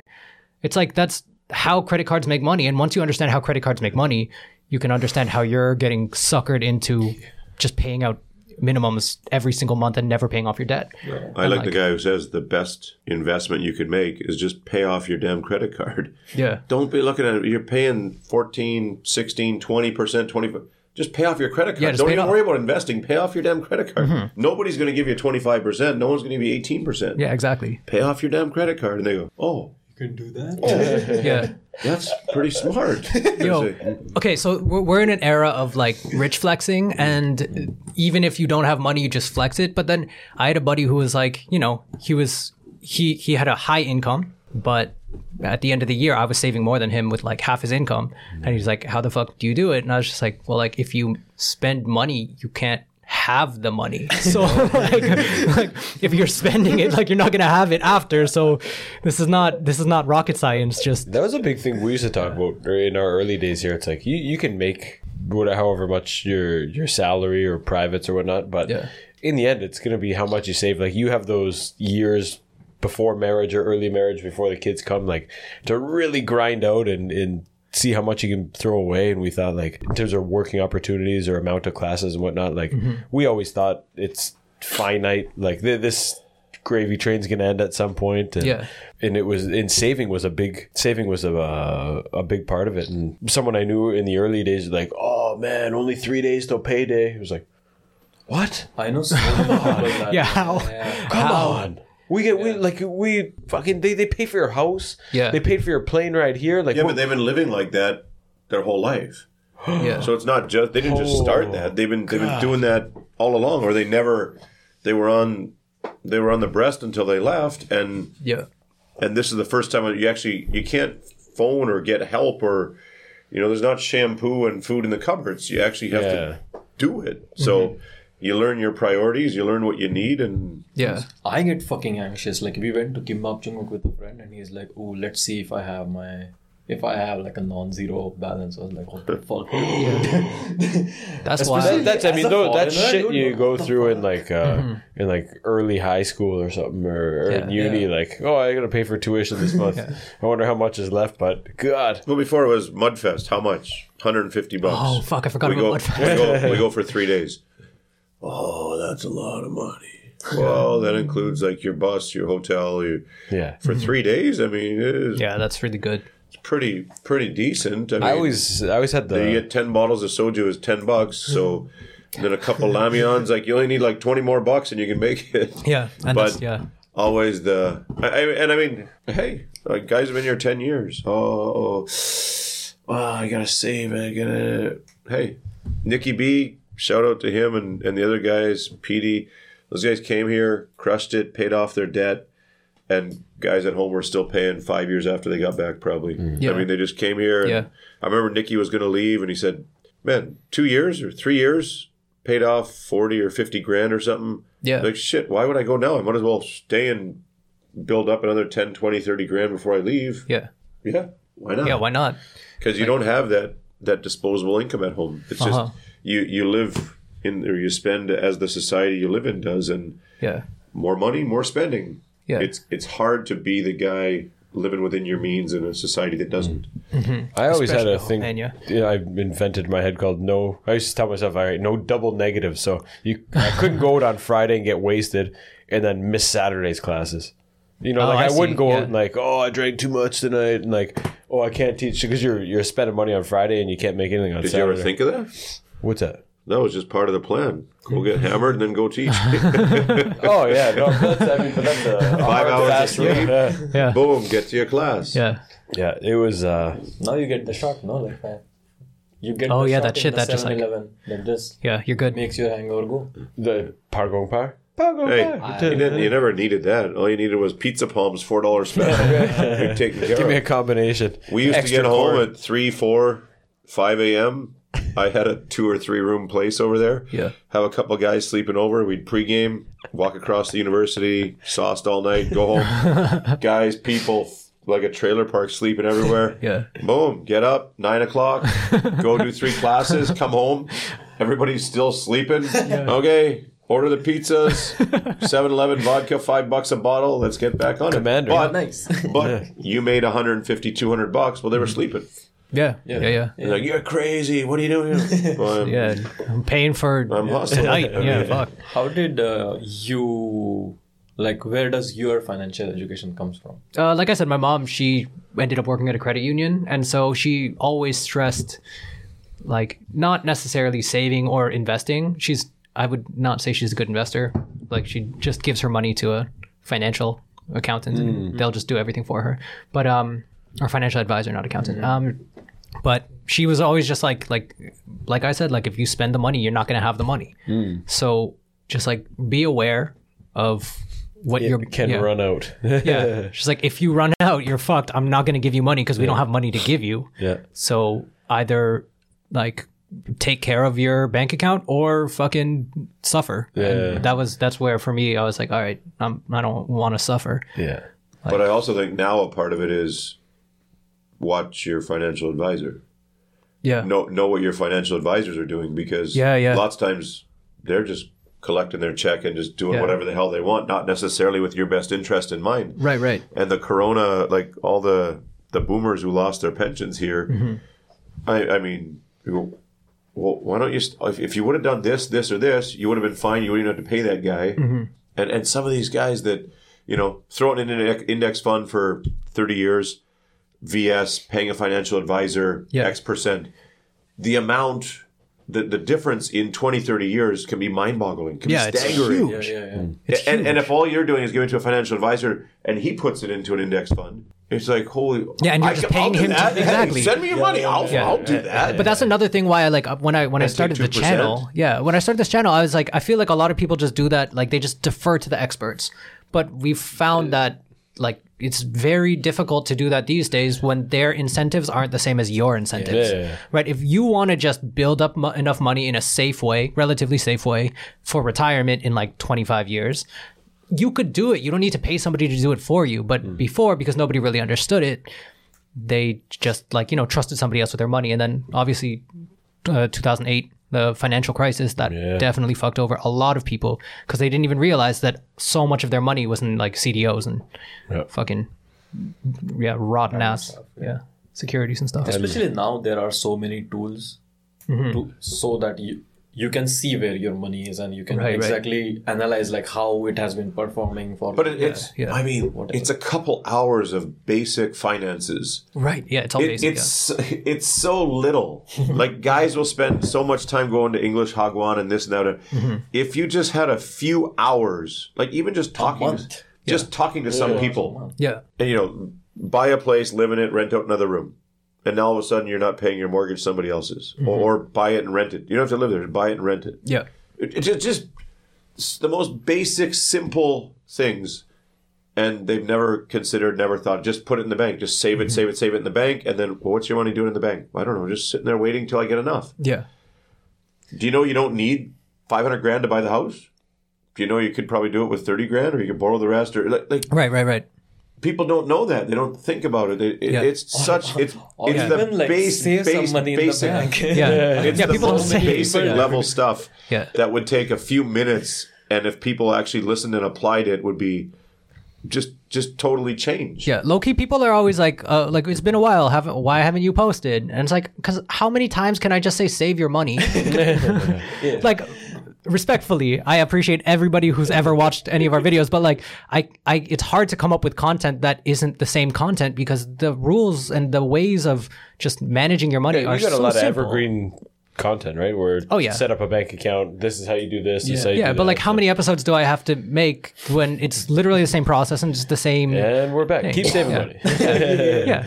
And it's like if you spend your money, do you, but also maybe save some just in case. Like that's but that's that's really all it is. Do you think there's room in uh, in your channel for I don't want to say cheap, frugally living in Korea? I could do that, yeah. There's so many little tips and I tricks mastered and that for 10 years. yeah, Yeah. just that that you pick up along the way, and you're like, Yeah. oh, why would anyone, Yeah. you know, buy meat at full price when you can just order online on Monday or you know, Yeah, yeah. everything, Or even If I just shit like- just like- yeah. I Don't- learned that thing yeah. from your channel. Like buy the coupon for like fifty thousand bucks. You can buy a coupon.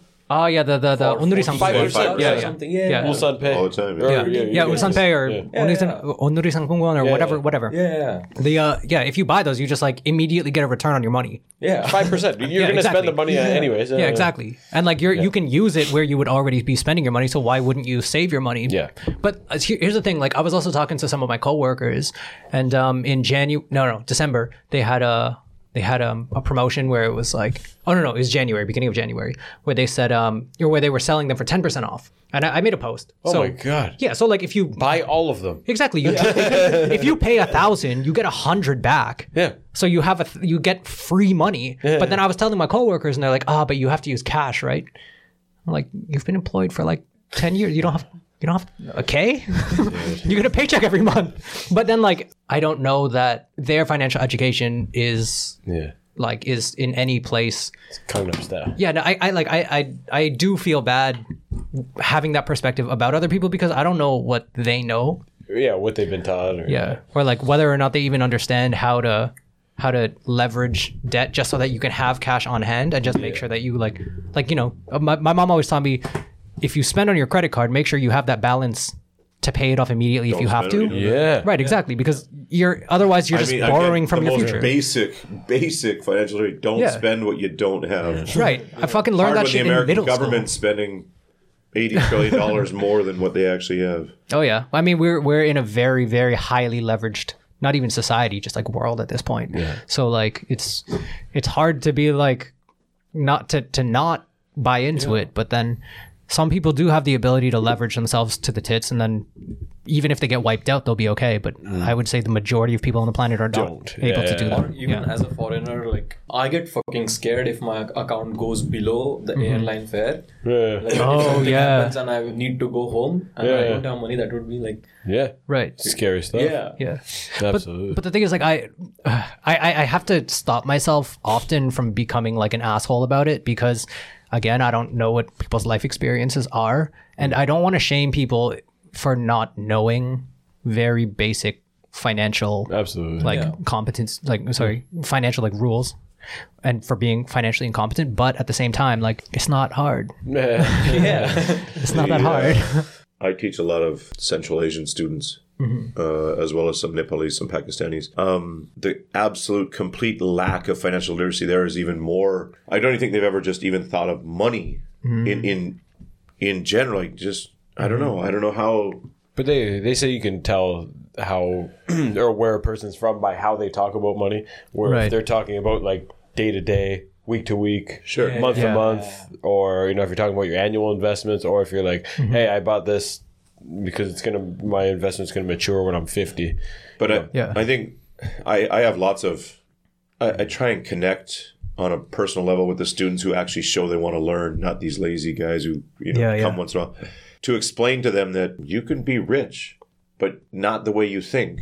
You think you Yeah. got to work your ass off and get go to Harvard or something. Right, and get a massive income, that type of But shit. Yeah. but if you look at these three financial rules, you'll be rich. Yeah. If you do this, you can be rich. Yeah. These three financial rules I available mean, with our perspective, premium account. in, in different, different cultures, different cultures, what is rich? But you guys are here making two, two point five million one. Mm-hmm. In your country, your dad makes four hundred thousand. Yeah. Four hundred dollars a month. Yeah. Here you make two and a half thousand dollars a month.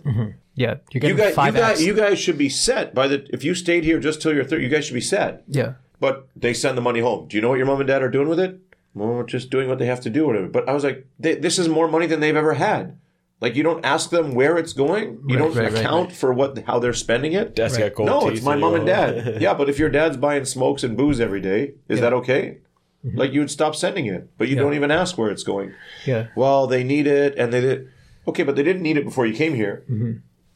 They didn't have that money before you came. You coming here, they invested about ten thousand dollars to get you here. Yeah. You paid that back in your first eight months, Mm-hmm. and you've been here four years now. Where's the rest gone? I don't know. I don't know. Okay, uh, richest man in Babylon. Right. Read it. Yeah. The most basic, basic concepts. Yeah. And you might think it's crazy at first, the first chapter, first or, or listen to it, whatever you want to do.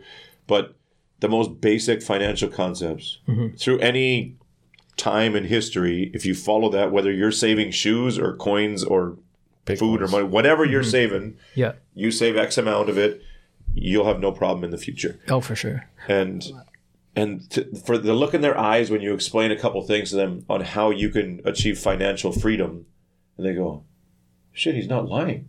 It make like it makes total sense. I can do Yeah. it." Yeah. Yeah. But I thought I had to get this job that pays ten million a month, Mm-hmm. or I thought I had to get a PhD. I was like, "Don't do your master. What the hell are you going to do with a master's? Yeah. Nobody in your country has a master's. You don't need a Yeah. master's. yeah. Yeah. Yeah. Start working. Start hustling. Church. Yeah. Wh- Why do you need a master's? No, I feel you. Well, that's the thing. Like, also, because okay, so I grew up in a situation where a lot of the people around me came with like a scarcity mentality. Yeah. So yeah, they they nobody taught them how to save. Nobody knew how to save. So for them, a lot of the ways to get money was just, I mean, it was drugs in my neighborhood, but like, yeah, that was they would just take the money and then they would blow it immediately because that's what you do when you have money, you spend it. But like the number of people who, by doing so, locked themselves into like these really toxic situations where the money is not guaranteed and also your safety is not guaranteed Yeah, yeah. because literally nobody taught them just to open a bank account Yeah. or like I don't know, just don't spend everything.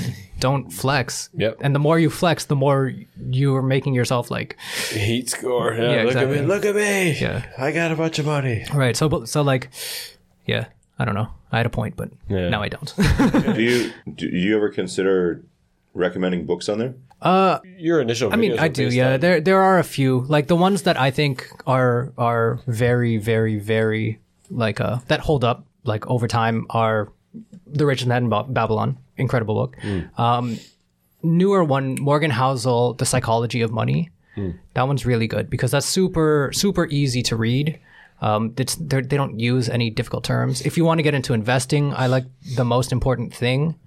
Um, and also, yeah, but like It's hard to recommend books in 2023, dude. on it's YouTube. the thing is like I personally I I love reading. Like I just devour books regularly. Doubt. But like I would say the majority of people in my life don't read books. And like I I do try to recommend some of them. I like I know Rich Dad Poor Dad is like the one that everybody goes to. But I think really the only concept there that I think is unique is um what is it uh that like an asset is something Your house isn't an asset. yeah your house isn't an asset if it's not generating income it's not an asset Yeah.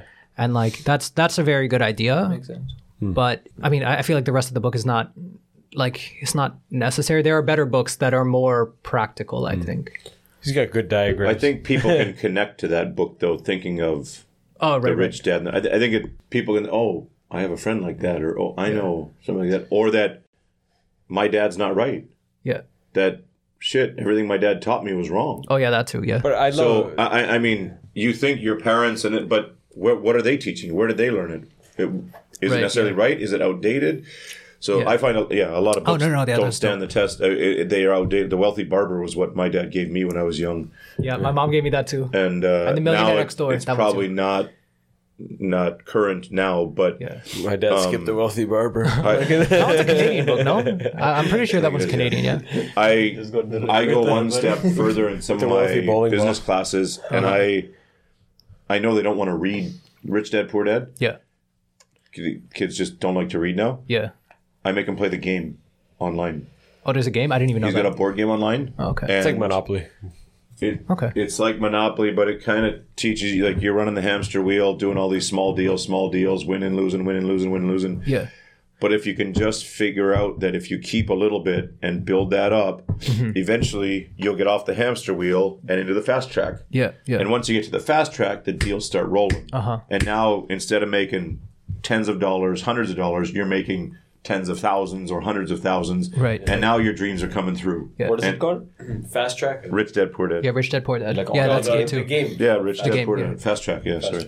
One thing that I actually also love, uh, one of the channels that I really love is uh, Dave Ramsey because not because like I think that he's giving the most like um most economically sound advice because everyone knows like I I don't know if everyone knows, but generally you want to pay off the higher interest debt, right? Then you're not paying as much interest you're every day. You're- yeah, yeah. exactly. But his strategy was like I think it's called snowballing that they talk about, where it's like you just pay off the lowest interest one because it's not about actually paying off as much as possible, but it's literally just getting yourself into the habit of paying off your debt. Okay. And then as soon as you see like a low interest small debt get paid off, You get yeah. It's right, Like, it, uh, it just picks up and then you start, reinforcement, yeah. yeah. exactly. Because you get immediate or more immediate results. Yeah, yeah. Like if you never really see a change, then Yeah. there's it doesn't incentivize keeping doing something. But if you can blast off that that twenty percenter, Yeah. you would. Uh, isn't that how much a credit card is? Twenty 70, yeah, 17, uh, 17 18, I think. Lots. And hold on, Some dude. shit like 27, Are some you of them. familiar with Rushy Cashy? What is Rushy Cash? When I when I came, Cash. yeah, when I first Oh. came here, they had commercials. oh, shit. I was like, Rushy what the fuck? Cashy, yeah, Yeah, yeah, yeah. yeah. uh, they had commercials for R- Rushy Cashy, and it was um, it, it was like it was on TV. Like every other commercial was Rushy Cashy, and when you read the fine print, dude, it was like forty or fifty percent. Are percent. these like payday loans, that type of thing? uh, Like like instant loans where they're just super high interest, but oh, they give you a lot of money, but they just lock you into it was like paying off fi- forever. Yeah, you could borrow five grand at like. 40 or 50 percent but it was a, I think it was a Japanese company why I don't Damn. unless someone's coming to break your legs like I don't know You see what forty percent interest and you take it. Yo, but people, don't People- even fucking know. Pe- People they, are, they don't see the 40%, they see the 5K. and once Yeah, once right. you already effed up your credit cards, your credit score, whatever else, you don't have a Yeah. choice in a lot of times. Yeah, exactly. That's But one thing that I actually do with some of my friends back home, I do encourage them to like if they have the option and if they're really underwater is literally just declare bankruptcy. You know, Yeah. fuck up your credit for a few years, but you won't be under like 30 40k debt. yeah And like man, you declare bankruptcy for 30, 40 k. yeah, no, I know it's like 200 Start working here. Start cutting grass, man. Yeah. Jesus. But like, I just mean like if these people, if, if they NATO, take care of genuinely feel like they can't make their way back, yeah Yeah, but you Declare need the bankruptcy, mindset, yeah. You're not going to declare bankruptcy and all of a sudden you're going to be okay. If you can't figure out your way out of even 200 grand, then Yeah, you, that's true. You, you, you got different problems. yeah, that's true. I mean, it's hard for some people two, uh, Yeah. I mean, you want a mortgage? What, what you can, Yeah. Oh, but the, like uh, these people never getting a mortgage anyway, Yeah. and like they're already so so it's just like I don't know. I don't when you're in that dire of like debt dire situation, it's like there there are no good answers. I think. Yeah. I mean, work your ass off, pay off your debt is the best answer, but sometimes that's just not possible. So. I don't know if if if you're if you have no way out, then I think that's that's the legal way out. Something I think about. I don't know if there's a right answer, but for a young generation kid with an average job in Toronto, Mm-hmm. with the housing prices how they are, there's, I mean, people make the have made the case even 10, 15 years ago for renting versus buying. I wonder how that is now. Like, is it logical for someone to take out like a million dollars and try and pay that off? there over? are some thumb rules like the, Yeah. that you can check yeah, because uh, one of my friend in Europe, his rent is almost same as his mortgage. So if So you have he's the going down to- payment, you yeah, might as yeah, well. Yeah, Yeah. he's going Yeah, to save yeah. up and just buy the place. Yeah. Yeah. Yeah. And then also it's like it depends on how much your income is. Like if if your interest is going to be over like 50% of your income, then obviously don't do it. If, especially if rent is like only 30, but that's not really realistic these days. I think in Toronto it's like 45 plus percent of your income goes to rent. Oh. Yeah. Just drowning. Yeah. And like the originally, I feel like I think it was 15 years ago. The the uh, the the way they calculated whether or not um, there was affordable housing was if your income, if under 20% of your income went to your rent, then that's considered affordable housing. But instead of, you know, I- I, don't really know how they could manipulate the market to make it cheaper, but like the, they just keep pushing up like what is considered affordable housing. So it was like 20 and then it was like 22 and then 25. Now it's 30. Well, if you it just have keeps getting pushed. if you have between three, four to seven hundred thousand people coming a year, yeah. nobody's making that many houses. You can't push the prices down. Right, right. You can't keep bringing in this many people and then say the houses are too expensive. Well, cool off the immigration for a year or two, let the builders catch up. There's a huge, huge housing shortage. yeah. But you can't have it both ways. You can't say we want cheaper houses, but there's 200,000 people without a home right, right, right. that, are, that have money to buy a home. Yeah. So it'll it'll never go down unless I know the last few years has got pretty wild with conflicts and, and stuff like this. But man, as long as you have that many people coming in, which I think is great and it keeps the economy be. going, but Yeah, yeah. God, there's nowhere near enough houses Yeah. anywhere. But like and the now Canadian- there's nowhere like my brother-in-law builds. He's a contractor. He sells. He does the whole thing from start to finish. Yeah. But he said, Nate, come. I'll give you 40 bucks an hour eavestroughing starting tomorrow. Soffit fascia eavestrough starting tomorrow. Mm-hmm. Yeah. 12 hour days, six days a week. It was like, so I think he hired a couple of the Ukrainian Yeah, guys yeah. who just came over from the war. Yeah. And these guys show up today, working tomorrow. Boom. A week of training, you're a soffit fascia and, and eavestrough guy Yeah. making 50, 60 grand, Yeah. which is bonkers. So if you don't have those guys, you can't even finish the houses. Yeah. Yeah. That's true. So it, it's Yeah. it's messed up. Yeah. And then also you just have so much like it uh, we always see in the news people complaining about how like foreign investors are ruining our market, but like literally the our system is designed to encourage that because that's a large cash flow for the government. Like you can tax the shit out of it and the, they're getting taxed less than they would back home or they don't have the ability to invest in real estate wherever they are. So it's like our our system encourages it and then they blame foreigners for investing in a system that they encourage. So like it yeah. No, but it's like having like a gold pot in your backyard, but then Mm-hmm. you can't dig it. yeah yeah yeah. So it's better to have someone and like he takes a bit of it, but you still get some gold out of Yeah, it. Right? yeah, so yeah. It's not like they're stealing money. yeah no not, i mean so like i generating money. the thing is if it's all done legally or even if it's not illegal if, if our system if they if they're if the checks and balances aren't being enforced even if they could be then it's like it's it's intentionally looking the other way and in that case like that's that's on us to hold our government accountable, Accountable, it's not like we can Yeah. like if, if other people are abusing our government and they're saying okay then that's not we don't need to blame the other people because they're fucking looking out for their own self-interest Oh yeah. yeah Oh yeah. But, yeah. uh, How did we get here? What the fuck? yeah. I, I I didn't even write down Sekki Deul actually on the on the list here. Oh, that it's, popped up. I thought the Yeah. logo explains it. yeah. But generally, it's just like, I, I, no, I'm I'm having a good time here. I actually, I, I appreciate the invite. For uh, for what's the average age of people who come here as English teachers? Twenty, 25. I'd say 25. So twenty-five. for a 25 year old who's starting out his earning career, Mm-hmm. give like a four or five quick tips. 25 year learning curve. How about the students who are working?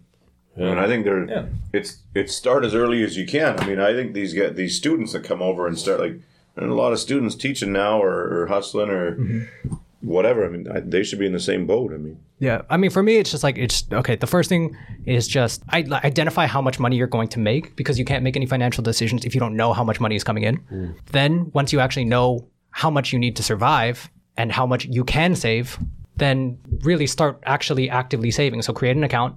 Um, hopefully like a jakkum or yeah, not not yegum because yegum you have to have all the money at once, but a jakkum which is like a like the Monthly. monthly deposit. right right right um, so just start one of those that and don't break it and set the automatic deposit date the day after you get paid just in case. Yeah, right. But but then like you don't because as soon as you get the money, if you said to the day that you get paid, maybe you don't have the money.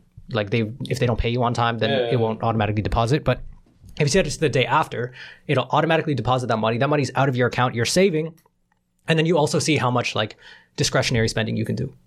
Right. So like it just automate your savings because once you do that, there's no work left. There's I've ever seen that on Oprah one time. Back in the day when I lived in Canada, Oprah was on, and the guy's like, "Pay yourself first. and I was like, "What's this guy talking about?" Then you're like, "Ah, okay, okay. Save, save. You know, put your put your savings away before. Yeah, that's really it. Save. Yeah. Yeah, pay yourself first. Don't wait till the end of the month and see like, whoa, okay, I got this much left. Do that first, and then Right, right. there, right? I mean, uh, make a budget. That's that's really it. Make a budget. Know how much you have. Know how much you can spend, and know how much you can save. And then, based on what your needs are financially, make your decisions there. yeah. Right. And all the all Like- the information how to do it can be found on. Sekki Deul. Sekidor. Let's go. should I? Uh, I don't know. Should I just keep making these episodes that are like Yeah. do the same thing I said last week? I'll, I'll, I'll, I'll give you an idea. Alright, Like, go. This is uh, like a trend in India nowadays. Like the Alright. young financial advice YouTubers. Mm-hmm. It's they call their series is called like Fix Your Finance. Mm-hmm. What they'll do is uh, so these cases are very very uh, particular to particular individuals, right? Like you can't have a broad strategy for everyone. Mm-hmm. right, right, right. So what they do is uh, they go visit one guy, Mm-hmm. and that guy has his own problems with his own finance, and Yeah. he has his own targets. Like by thirty, he wants to do this, right. and uh, you can go and have like a one-on-one chat with them and explain exactly talking in terms of like numbers. Mm-hmm. like here's your income here's your expense. If you want to achieve this target Mm-hmm. then this should be the strategy. Oh yeah, I would love to do that. yeah. But then again, then then I'm I'm breaching the territory of telling people what to do with their money, and that's something But that I I'm think not there like are still so doing. many people who don't know that shit. Oh, that's true. Maybe I could just do it like a theoretical person who's making this amount of money with this particular goal, and then kind of create create like a Typical student has like a part-time job making this much money. Yeah. I think yeah. the I mean, daily it's good Standard content. teacher. Like if you mm-hmm. just go and talk, I think it like it's like a, it has a, some potential. On it. Even just seeing Yeah. the compound okay, cool. interest charts I'll think about that. will Yeah, blow people's minds. yeah compound interest is what really blew my mind. That like when you see and you go, look, like you're going to be here for four years. If you start now, VS, if you start a year after you graduate, this is the result. Twenty years. Mm-hmm. Holy I- shit! I you start putting instead of sending the whole check to mom and dad, you put your hundred bucks into here first, and then go ahead and send some money to mom and dad. Mm-hmm. And now you're taking care of mom and dad, and you're taking care of your future. Yeah, I uh, if I could offer some advice, I'd say do the like specific to Korea, how to save money or how not maybe even how not to spend money, like spending hacks. Yeah, And- okay, and. I, I think a lot of it is is food or yeah. I mean, like even people who fucking love coffee but don't want to make it, like. Dude, it's four bucks to go to fucking Starbucks for a, a black coffee. when you can, gross. if you go to the fucking convenience store, they sell a cup for like I think it's a buck twenty, uh, like one thousand two hundred, and they have like really nice espresso machines and they have good beans and Yeah. it's fucking cheap as hell. But I mean, even breaking down, you could do you could do a whole episode on coffee. I think that could, Yeah. I- you could you could even spur. I, I mean, you could get into um, what's it called, affiliate marketing, where you know you go to a website and you're like, hey, buy this. You know, you put a Yeah. price of Starbucks for a week, thirty bucks, or you could buy this Bodum uh, French press. Ah, true, yeah. I guess when you a kettle and and order beans from this. Dude those bag of beans like there's two ground bag of beans over Yeah, here and then the full beans uh, at home. That's like 30 bucks for like yeah, and that should six last or you- seven kilos of, of coffee. Last by a the end of it is it is it totally fresh? No. Am i spending a, a penny per cup? Yes Yo, I think the vast majority of people who drink coffee don't like drink coffee. If you know what I mean, it's just like it's just like a. They're there for the caffeine. They're not there for like the notes. They don't give a shit yeah, about yeah. that. So like, and if you're not that person, if you like like a little bit of hazelnut, fine, get a hazelnut bean, and even if it goes a little bit older, you'll still get what you want. there is a uh, i think there should be budget set out for going to a nice cafe with a view you mm-hmm. know hanging out having a conversation but Oh, yeah. you know personally everyone's different but i don't want to spend 450 on the way into work and then again at lunch Right. Okay. So I get I get spending like six bucks on a coffee if it's a social outing. Yeah. Because I mean, we'll spend like fifty bucks on alcohol just like on a Friday night. But if Yeah. you're spending your night having coffee at a place with your friends, and that's cool. But like daily spending that much money, Yeah, we had a buddy here who a lot. and this is back pre 2010 when he's saying like, "Dude, I checked my spending. It was I spent like 80 bucks at Pascucci last month. And it's like, I can't do that anymore. Which is it's it's insane. And then yeah, you start. When you make these graphs, it, I think it really helps. Like, yeah, the visualizations, yeah, yeah, yeah. yeah, Just make a graph of Starbucks every day and yeah. All right, we're changing Sekki Deul to how to how to save money drinking coffee. But even I mean, you could cooking at home, man. Like just give Oh, Yeah, some. saves. and then just like fucking looking at at the price per hundred grams as opposed to looking at the the, the Yeah, actual the- the price. overall like that price. shit is very like that's a very simple. It's not even a hack. That's just like literally the best way This is to new thing we buy too. shit. you get we save uh, a percentage of of our total bill Mm-hmm. uh, for online home plus delivery because we don't specify what time it has to be delivered. You save like Oh, five yeah? percent. You're like, yeah, fuck, I don't care if it comes on Tuesday or Wednesday. Ah, true, yeah. J- He's gonna leave it in front of my door anyways. Uh, yeah. so Oh, dope. there's uh, I mean, little little things like that, dude. They add up. Yeah. Have you have you um bought from Market Kurly? No, Okay, because uh, this was like super trendy, especially during the pandemic. Because like sometimes you'll buy from like a large mart, and then Yeah. it'll just come over, and it's kind of in like not the best condition. yeah. but like Market Kurly, their entire thing was like very fresh ingredients every Oh, yeah, morning yeah, at like yeah, seven a.m. yeah. But like I haven't done that because it just seems like unnecessary expense. Mm. Where I I actually enjoy grocery shopping. Yeah, yeah, yeah. Well, we But, do like, yeah. for fruits and veg, or for vegetables, definitely. We just go to the local mart or the five day. That's another Mm-hmm, Yeah. one too, man. Yeah, five day. Oh yeah, five day The, market. the ladies selling vegetables and stuff on the streets, you can get wicked deals in there. Yeah, and, and- you're supporting them. That's that, Yo. which is the best. I was um, what's it? Kimchi. My my wife is Korean. She eats yeah. a lot of kimchi, as do I. But um, like if you go to the fucking grocery store, it's like I don't know, thirteen bucks for a kilogram, or Yeah. like one point three.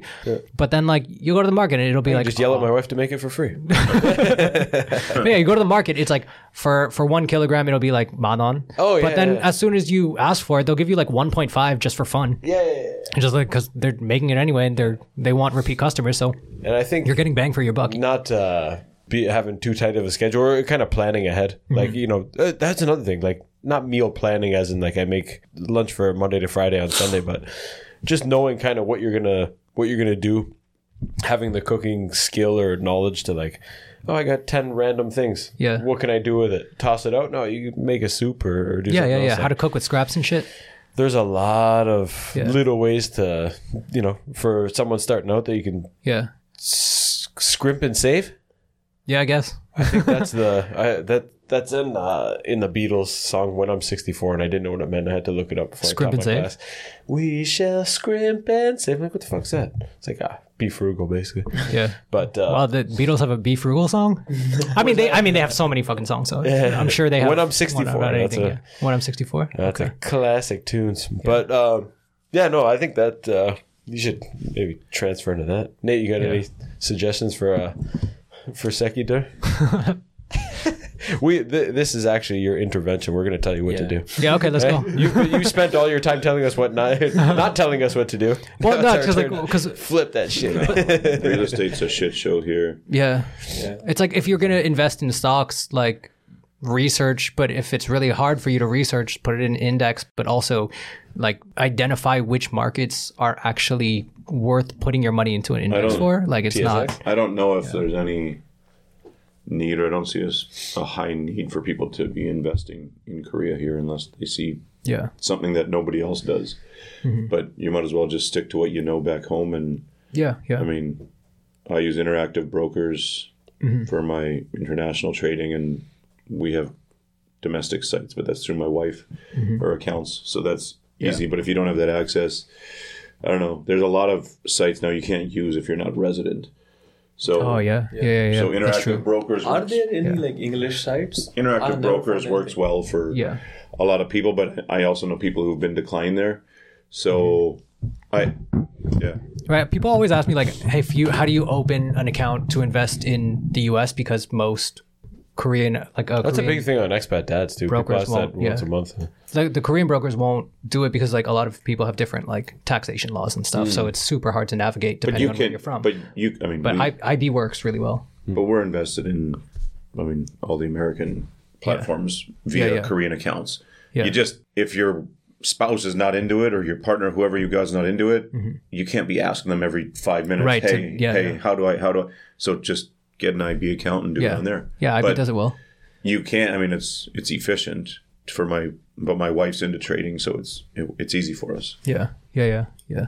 And, and it's easier for me to do my research and say, hey, make this transaction tomorrow. Mm-hmm. if you, um, yeah, I But feel if like, not, then yeah.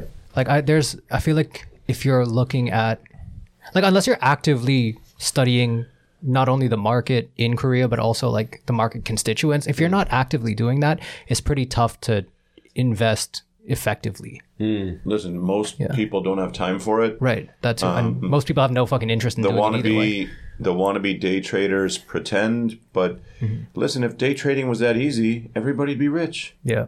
I mean, it, They were during the pandemic. It's Yeah. obvious. well, life is longer than a pandemic, unfortunately. And like But it, anytime that somebody wins, there's another loser on the other side of it, es- Yeah. especially in the stock market. So in that case, like it's There there's was a no research, guarantee right? that you're not going to be a loser. 3% day traders actually make money And that's what I said. in Like, the long Yeah. term. Like, Wow. if if you're unless you know something secret that nobody else knows, Yeah. I got a question for you, maybe though. Yeah. What do you think about? I've been tempted to do it after seeing a few of them on Instagram. About following uh, an OnlyFans the? U.S. the U.S. members of Congress because that they're trading. Oh, that's incredible. Yeah, just follow Pelosi. She got you. I was going to say Pelosi and some of the other guys. Is that legit recommended? There's a bot that Have you have you everything. seen? Have you thought about it? I mean, it's it's there. It's public knowledge. You can do it. Why, What is it why don't everyone do it? I mean, I- it and how do you you can follow watch all their trades. Yeah, you because So they're public Pelosi officers, sells so they they publish sells her their oil trades. and gas because it's going to crash tomorrow. I mean, there are literally funds that are now set up to just track Pelosi's Yeah. uh, portfolio. So then you know gas is going to skyrocket next week, and all of a sudden they like. Yeah. But who? Uh, Buffett just dropped all of their shares in the Norfolk Taiwanese chip. Oh, oh. TY, what, T, uh, TSM, yeah, uh, TSMC. the Taiwan chip yeah. maker. Yeah, TSMC. So obviously he's not very optimistic about whatever the hell China's going to be doing, yeah, and uh, that's a huge a huge hit for those guys. But Mm-hmm. Pelosi and these guys are trading on stuff they found out, you know, yesterday, Yeah, the day through- before, the hour before. Isn't it her husband that's doing it? yeah. It's But there are, yeah. but, but, yeah, there. that's the I mean, thing. They all do it like that. Yeah, you can't. but like there, there, yeah, there's a lot of like insider trading that happens very openly, Mm. and yeah, I, I mean, I, I don't do it personally, but I know people are successful doing it because she's outperformed the market like crazy. Yeah. So, yeah, why the fuck not? But now you gotta I'm- wonder though. I don't know, being skeptical now, now that everyone knows that, and there are people uh, following her. Maybe the Maybe it'll there, there'll be a Pelosi yeah. bubble. Yeah. yeah, but I mean, you could you could cash in early because uh, I mean, there's what market reflexivity when people expect something to happen, they start investing, and because they start investing, it actually comes to Bubbles, fruition, and then then yeah, if you can if you can get in early enough and out early enough, which is obviously the hardest part, hmm. then why the Pelosi not? made That's it. I just For think I just think yeah. all the day trading stuff is Piglosi effect. too simplified. Oh, like, people just think, oh yeah, you just read a few things, look at a few things, buy. So it doesn't work like that. No, it definitely does not to work. try and yeah. hit to try and hit the highs and lows, even even the knee and the elbow, Yeah. is not you be you be stressing, kicking yourself every day.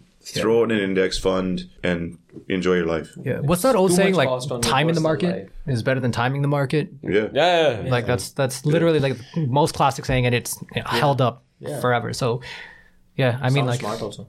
yeah, but at the same time, gambling is fun. like, Okay, but, Real talk, but- put- so put 80 90 percent Right, somewhere exactly. good, and then play, that's what I tell my wife. Yeah, play, exactly, Play yeah. with play with this amount, doing your frickin' stressful, looking at the charts going up and down every day. Yeah, yeah, the yeah. rest of it just stays there and Yeah. yeah, it'll yeah, yeah. take care of you have your play money, and then you have your money. Yeah. Like, Yeah, yeah, because if, if I'm gonna spend like a hundred, I, I don't really go out these days like I used to in my twenties. But um, if I Says the guy drinking rum 151 last night. all right, yes, yes, this is true. Tequila at dinner. If I do go out, I do go out.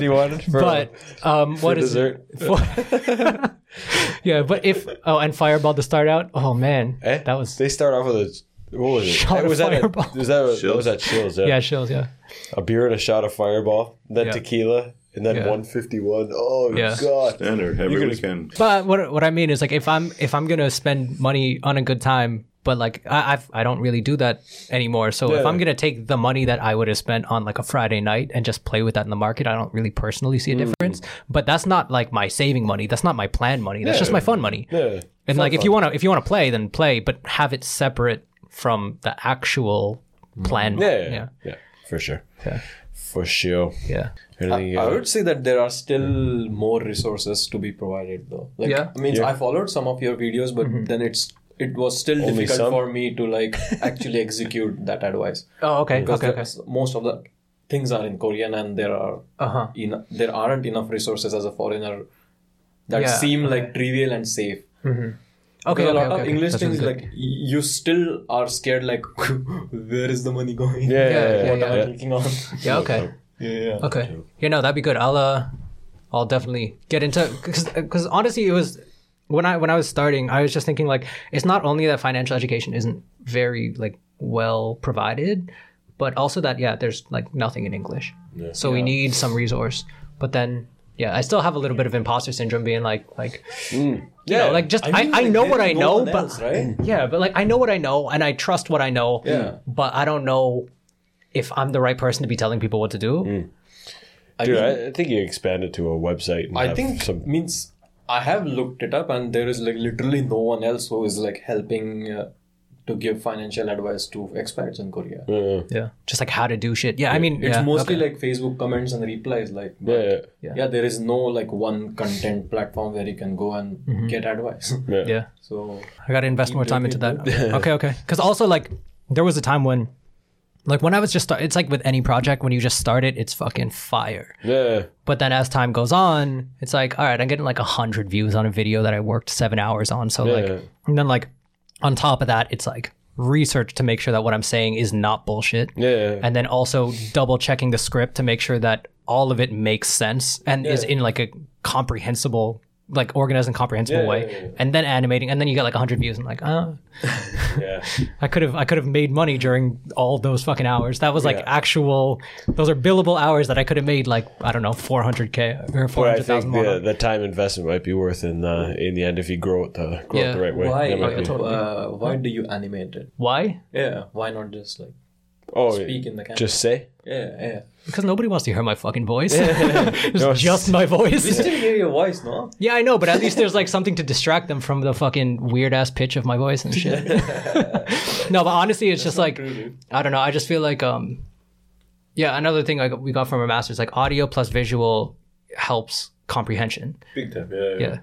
But like sometimes a lot of the visuals that I'm providing are like unnecessary. It's just I'm just doing it to do it. Means but- here is what uh, when Brian sent me uh, like of when I was when I visited your channel for the first time. Mm-hmm. It's as someone who is new, it's weird to hear financial advice when you can't see the person.